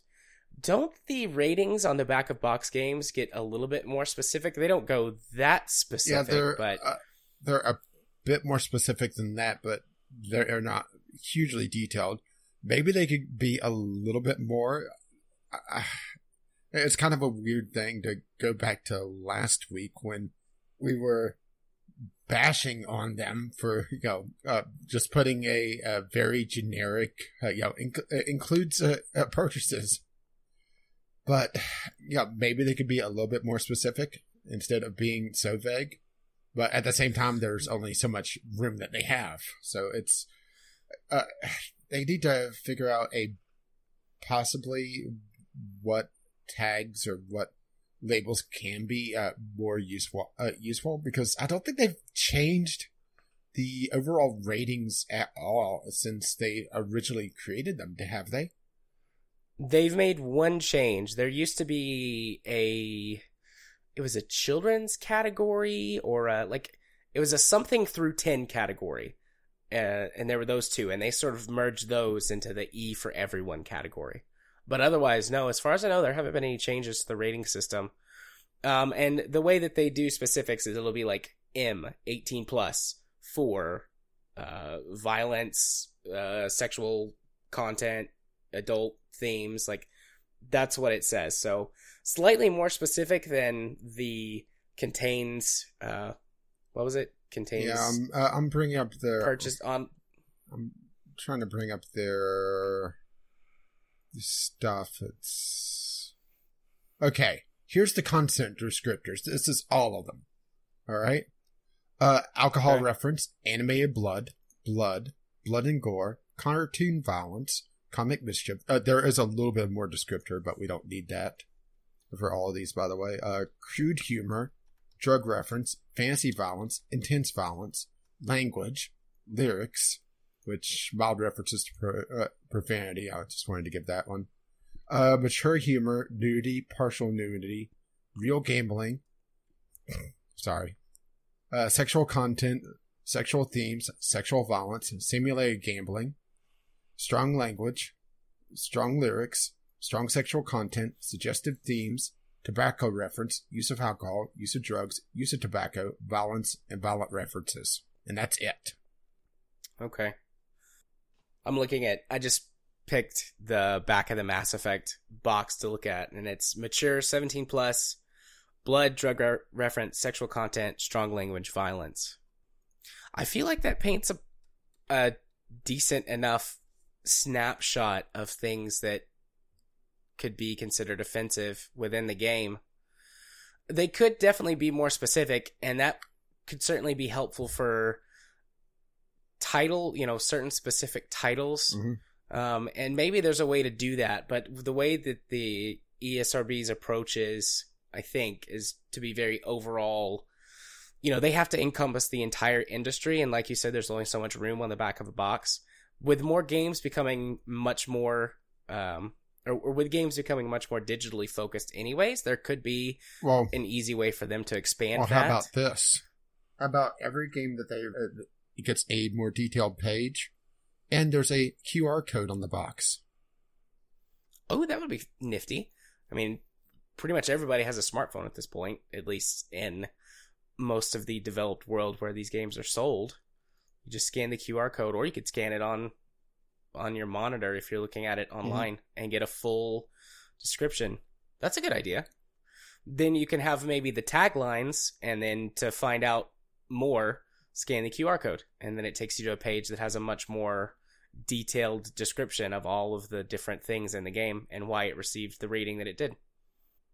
or even just have an uh, yeah, a dedicated app if you don't want to do a QR code, or a, a- you Yeah. know, have their own uh, database. But you know, QR codes and uh, websites are usually pretty open.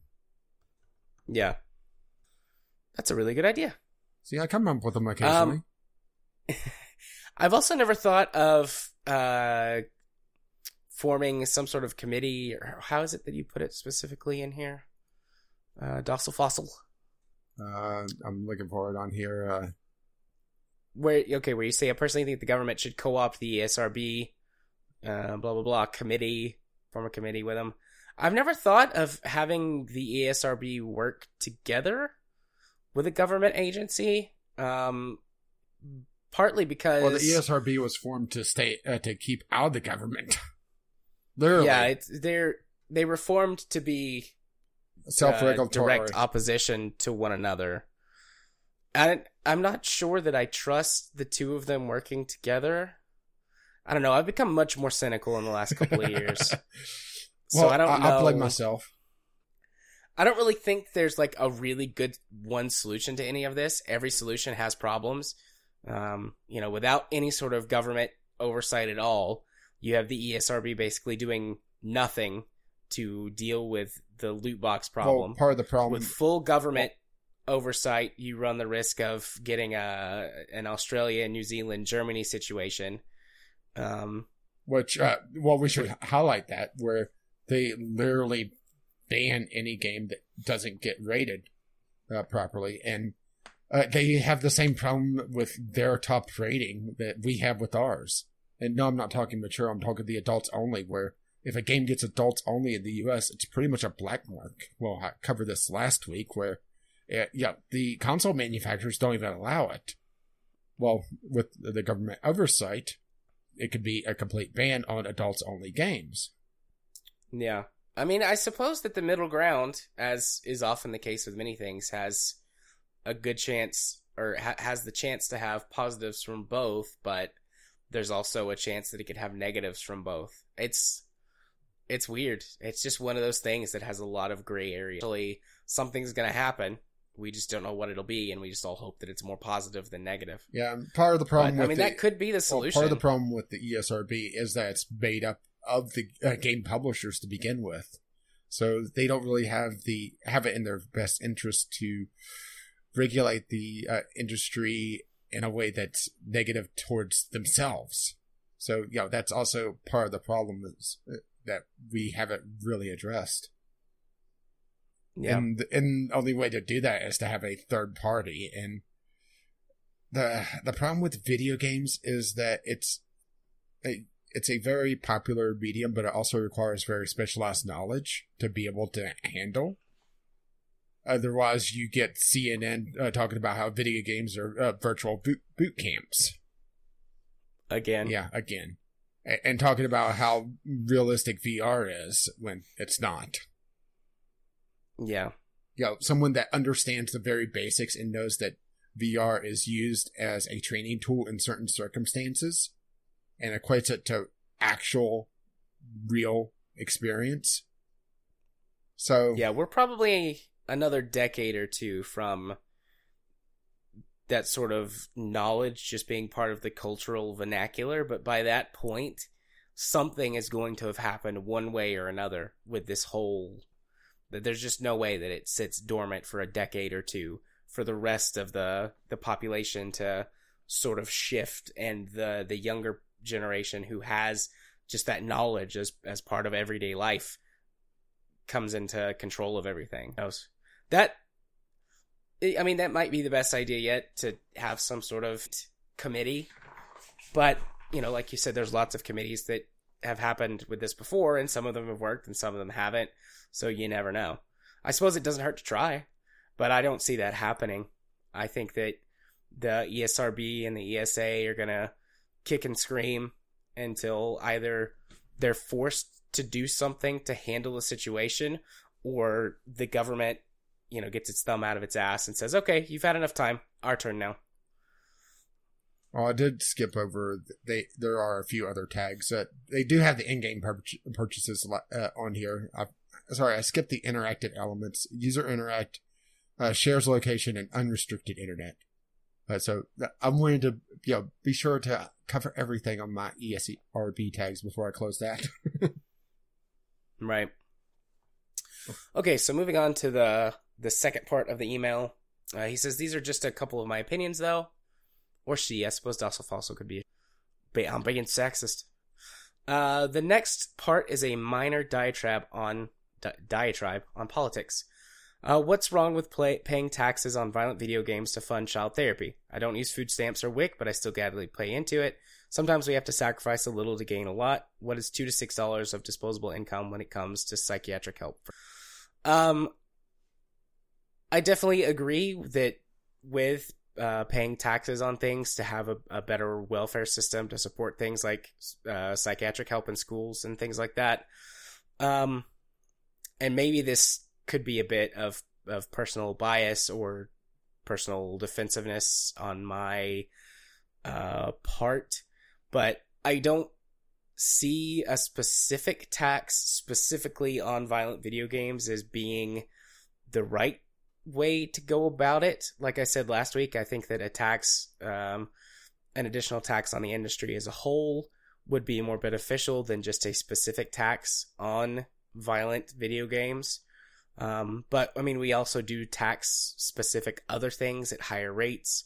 Uh, alcohol, tobacco have various different taxes on them. Um, well, uh, then you also have a problem with, well, let's call it the Powerball problem, where uh, Powerball and, well, lotteries are taxed to fund education, but then that goes to other places. Right. There's also the the next part I was going to get to is there have been attempts to tax things like soda in uh, California or New York. Didn't New York at one time ban sodas over a certain size? I think so. Yeah, I think so. Um, and things like that always, or have at least to my knowledge, uh, cause massive backlash from people um, and the industry whereas opposed to just having taxes on a thing as a whole like a certain subs like food and video games are not exactly you know apples to apples comparisons but you know start hey, just speak for yourself. charging a tax on on on sodas you know charge a tax on sort of all junk food there's always going to be a certain amount of pushback from people who don't want taxes on things but when you're a little more general i think it's a little easier for people to cope with and understand and that's where I was coming from on. The next thing uh, about the China thing as well, I'd be careful in praising them for their ecological work. They're still the greatest ocean polluter in the world, large air pollution producer.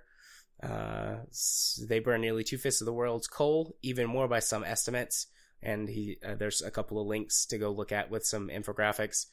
Uh, and the greatest waste producer when it comes to industry. I wouldn't be so willing to quickly grasp Chinese propaganda. I think it was more so, we just mentioned something.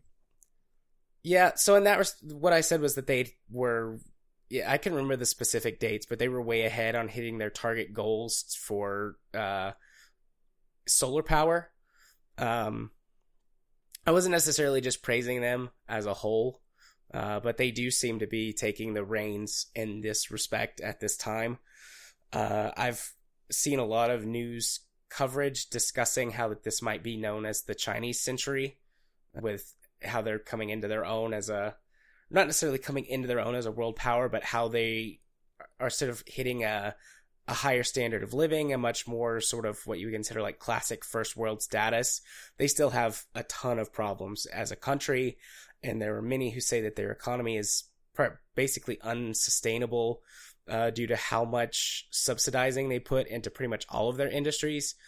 And to not to very briefly skim this topic, uh, one of the reasons that uh, Trump and others are are in that camp saying that they want to punish China for pumping so much steel and aluminum into the market is because China heavily subsidizes that industry to create jobs for their local economy. But as a result of that, they're making so much that they can't use it, so they're having to dump it into the market and it's destabilizing prices. So, you know, things like that are are definitely not exactly the right way to go about doing stuff. Uh, pumping up that growth artificially as opposed to letting it happen naturally, there will be consequences for that. So I wasn't trying to say that like China was the greatest or anything like that. I just was remarking on the fact that they were hitting their uh, their solar energy targets ahead of schedule. Uh, anyways, the final part. Uh, also, we can look at how internet culture is affecting youth and thus moral fabric. The newest generation have shown the greatest social withdrawals as well as the greatest growth in things like depression and suicide. These kids are more is- isolated and more drawn into g- degenerate subcultures which promote dangerous practices of self harm or messes with their perception of reality. So, to some extent, maybe. Um, there are a lot of factors that make it really difficult to determine at this time. We're not far enough out from the millennial generation to be able to look back and have done enough research to determine what the causes of these things are. Uh, the growing awareness and acceptance of uh, psychotherapy in the United States and around the world uh, has really inflated the numbers of the amount of cases of depression and anxiety and mental health issues that we've had uh, in the last couple of decades. I'm going to pause for a second. I need to... So that's where part of that is coming in. Uh, millennials have also been handed the worst economy in the last half century or so. Um, and while there are some improvements, overall it's projected to get a lot worse due to the fact that um, computers, automation, robotics, and things like that are hitting such sophisticated levels. And so there is a, quite a strong belief that that also has something to do with how much the millennials and the younger or yeah, the younger Gen Xers suffer from depression and suicide and things like that. Our culture or our society as a whole is really shifting from the urban rural area or sorry, from the rural area to a more urbanized area, which leaves a lot of communities uh, high and dry with again economic issues, uh, and that also is a big proponent in depression and then suicides comes from from things like that. The internet absolutely plays a part in that. Um, I did some studies while I was in undergrad and working on my master's degree that dealt with this sort of thing and how the internet is affecting um, culture. It was really hard to draw some conclusive data. What I was able to find when I did that research, and this has been anywhere from two to six years ago, depending on exactly when it was I did it. Uh, but the data that I was able to pull together showed that uh, millennials in particular actually were socializing more. Uh, they were socializing less with those around them, choosing to find communities online that uh, had their same set of belief values, which carries its own set of positives and negatives. I'm not just saying that that's a good thing. I mean, if you get an echo chamber of like r slash the Donald, then you get a community of of hatred filled people, and that's not good. But it has a it based on the research that I did, it seemed to have a more net positive as opposed. Probably in another ten to fifteen years, we'll really be able to pick through all the data collected uh, for the generation and maybe some of what is the next one, Gen Y, and put some of that together and find out what the real causes of all of this is. But we're still too close to it to really determine how much of what thing is causing how much of what issue. I do have one question. Do you think uh, the internet has also amplified uh, some of the uh, fringe where it's more apparent that these are happening. I would say so. Um, So it's not so much You that know, uh, it's to- the problem's worse. The problem is just louder. yeah, yeah. Used to you would have, you know, all these people existed with all of these problems and issues before the internet was a thing, but it was much harder to communicate with anybody. But the internet brings the entire world together in A glorious mess. essentially one big mess. Um, there's been a lot of cultural projections and studies done on how the internet is both creating its own new culture, but also tearing down a lot of old cultural identities and where, you know, classic culture tradition is, is disappearing in places and what sort of things might be gone in the next century or so, just because culture is becoming so homogenized. Um, you know, some people believe that's a good thing. Some people believe, that's a bad thing. Personally, I think it's a good thing. Um, you know, I'm a I'm a globalist. I'm for a one world government. Basically, you know, I, I want the sci-fi universe where instead of there being dozens of hundreds of governments on the planet, you just have the Earth government. also, you want that's uh, Star Trek. Pretty much, yeah. I want Star Trek. You just want the holodeck. I mean, that's a good start. I'd, I'd take that. I just ho- I hope I'm not the one that has to clean up after. And th- I mean, there are problems that come from that too. I'm not trying to glorify this one world or, you know, however you want to refer to it. There are issues with having a homogenized culture, but I think the benefits far outweigh the the risks and and the detriments that come from. it. So, yeah. He ends his email or she, does it say? I don't think so. I don't. I don't think. Okay. Docile Fossil ends their email. Anyways, that's enough for the politics. Thank you for reading and have a good day. So yes, interesting, thought-provoking email. We were we read through it a couple of times before Yeah. we decided how we were gonna talk through this because politics can sometimes be tricky, and when it's just you and I up here talking about whatever we want with no input, it's easy. But we wanted to make sure we handled this in a in a an adult Which is why you've done so- the speaky uh, talky bits.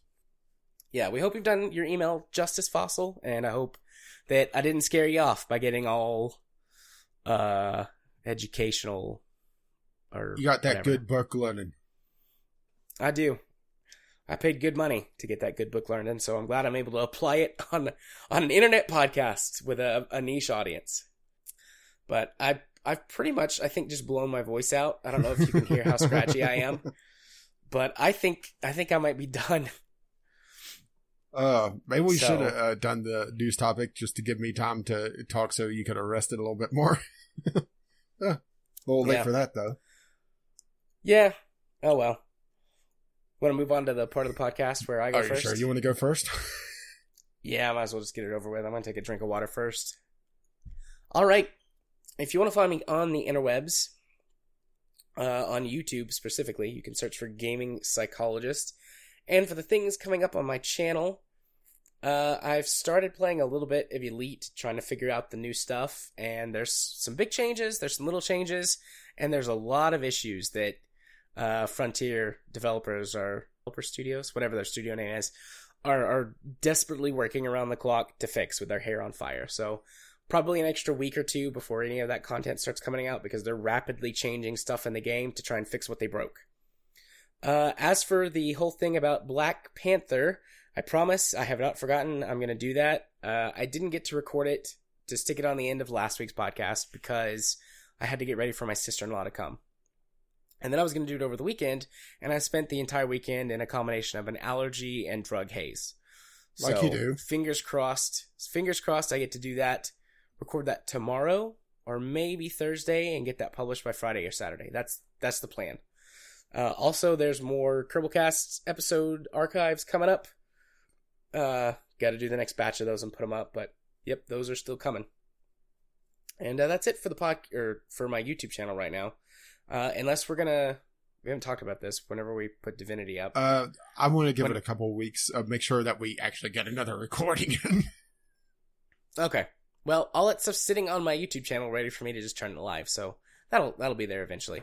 Uh, if you want to follow me on Twitter, where you can see me tweet about all kinds of things, uh, this week it's been politics and allergies. Politics is pretty pretty heavy on my Twitter account for the last 18 months, uh, and it isn't going anywhere anytime soon. I don't think. Although I did have a, an interesting tweet today about an awesome Catholic priest that I met. you can you can check that out over on my Twitter at jma4707. If you want to watch me stream games on Twitch, you can do so over at twitch.tv slash jarthur4707. I don't remember what the next game is on the list. Tabletop Simulator. Twitch schedule is is up. Oh, it is? Oh, good. Yeah, So, but uh, but the thing is that by the time this releases, it would be in the past. Well, whatever. It's fine. The list is is on my. Is that my pinned tweet? If it's not, I'll make it my pinned tweet so that you can just go to my Twitter account and find the list. Yeah, I really should add that back to the show. Also, if you want to be my friend on Steam, you can do so by sending a friend request to jarthur4707 on Steam. I accept all friend requests from lovely people. Uh, I got everyone's questions posted on our sheet. Uh, sheet. or on our notes page, our our show notes page, so that we have them. Uh, we just had a really really full week this week, and we had a letter, so we didn't do a question. But I have your questions; they will be coming soon ish. And if you wish to let me know exactly what episode of the podcast you're coming from, the password for this week is Chupacabra. I feel like you've used that one before. I didn't find it on my list. Okay, Uh, if it, maybe you've just said it before. um, let's put it this way: if it's, uh, uh, if I've used it before, I didn't copy it down properly because I have a list of all my words, including the uh, episode that we didn't get to do a password because uh, your power went out. Mm, right, forgot about that. Anyway, Chupacabra. So, my YouTube channel, it's a light week once again, just because I sat down and I s- didn't feel like playing Civ. Uh, maybe uh, playing Civ was a bad idea. Maybe it's just, uh, uh, just have my uh, SEO not set up right. I'm just not attracting any uh, attention. Granted, uh, my YouTube channel is kind of light on traffic anyway, since I got demonetized. Fucking YouTube. Uh, I just saw a major dip on my overall views, so I'm not sure if it's just that or, or it's just I suck at uh, Civ, which okay, I suck at Civ, but still, that that that doesn't hold people back from watching videos anyway, right? Absolutely. Uh, but uh, I do have RimWorld uh, still going on. Uh, Nether Wallop is actually doing fairly well. We just came out of a toxic fallout, and I was talking about uh, Dwarf Fortress Lights, and well, I have probably 600 hours in RimWorld. probably more than that, actually. I'd have to sit down and look at the master list to try to even calculate that. But yeah, RimWorld's still ongoing. It, uh, interesting things are always going down. The next episode is really funny. oh, let's. Oh, well, let's put. I'm going to tease the uh, title of it. One problem solves another. All right. Oh. Yeah. Uh, but RimWorld's uh, still ongoing. We'll uh, hopefully keep that going for quite a while because I really enjoy RimWorld. Uh, Divinity, uh, want to give it a couple more weeks, see if we could build up some uh, episodes so we could have a little bit of a backlog for when you die of your allergies again. I mean, can you blame me there? No, it'll definitely happen. Ragweed pollen hasn't even started yet, and that's the worst one for me. Maybe we should just put you in a bubble. I would love that. Katie wouldn't. Well, Yeah, she'd get Well, over to it. be fair, uh, yeah, the uh, technology for teledildonics has really come along over the years. uh, actually, there was a GIF on uh, uh, Reddit today of uh, showing uh, just how far it's come. Up. I'm sure you've seen it. If not, I don't think. uh, I, I guess you're gonna have to go hunt it down. At first, I didn't realize what it was. It's like, what the hell? Oh, that's a dildo. uh, but yeah, uh, we're way off course. What else is new? Uh, well, not uh the Sunday Sampler because well, actually the Sunday Sampler will, be new because it's a game I I've never played, but that's kind of the point. Uh, and well, you already know my plans for it, and I'm looking forward to it. I haven't done my playtesting for it yet. Oh, it's uh, let's it this way. Next week's going to be interesting games we played. Looking forward to it. I, I had to tease you. I, I- I whenever I got that uh, code, I was so happy. But you'll have to tune in next week, or just check out my YouTube uh, channel, Game with Caffeine Rage, to see exactly what the Sunday Sampler holds, or just see me tweet uh, on uh, Gaming OCR on the Twitter.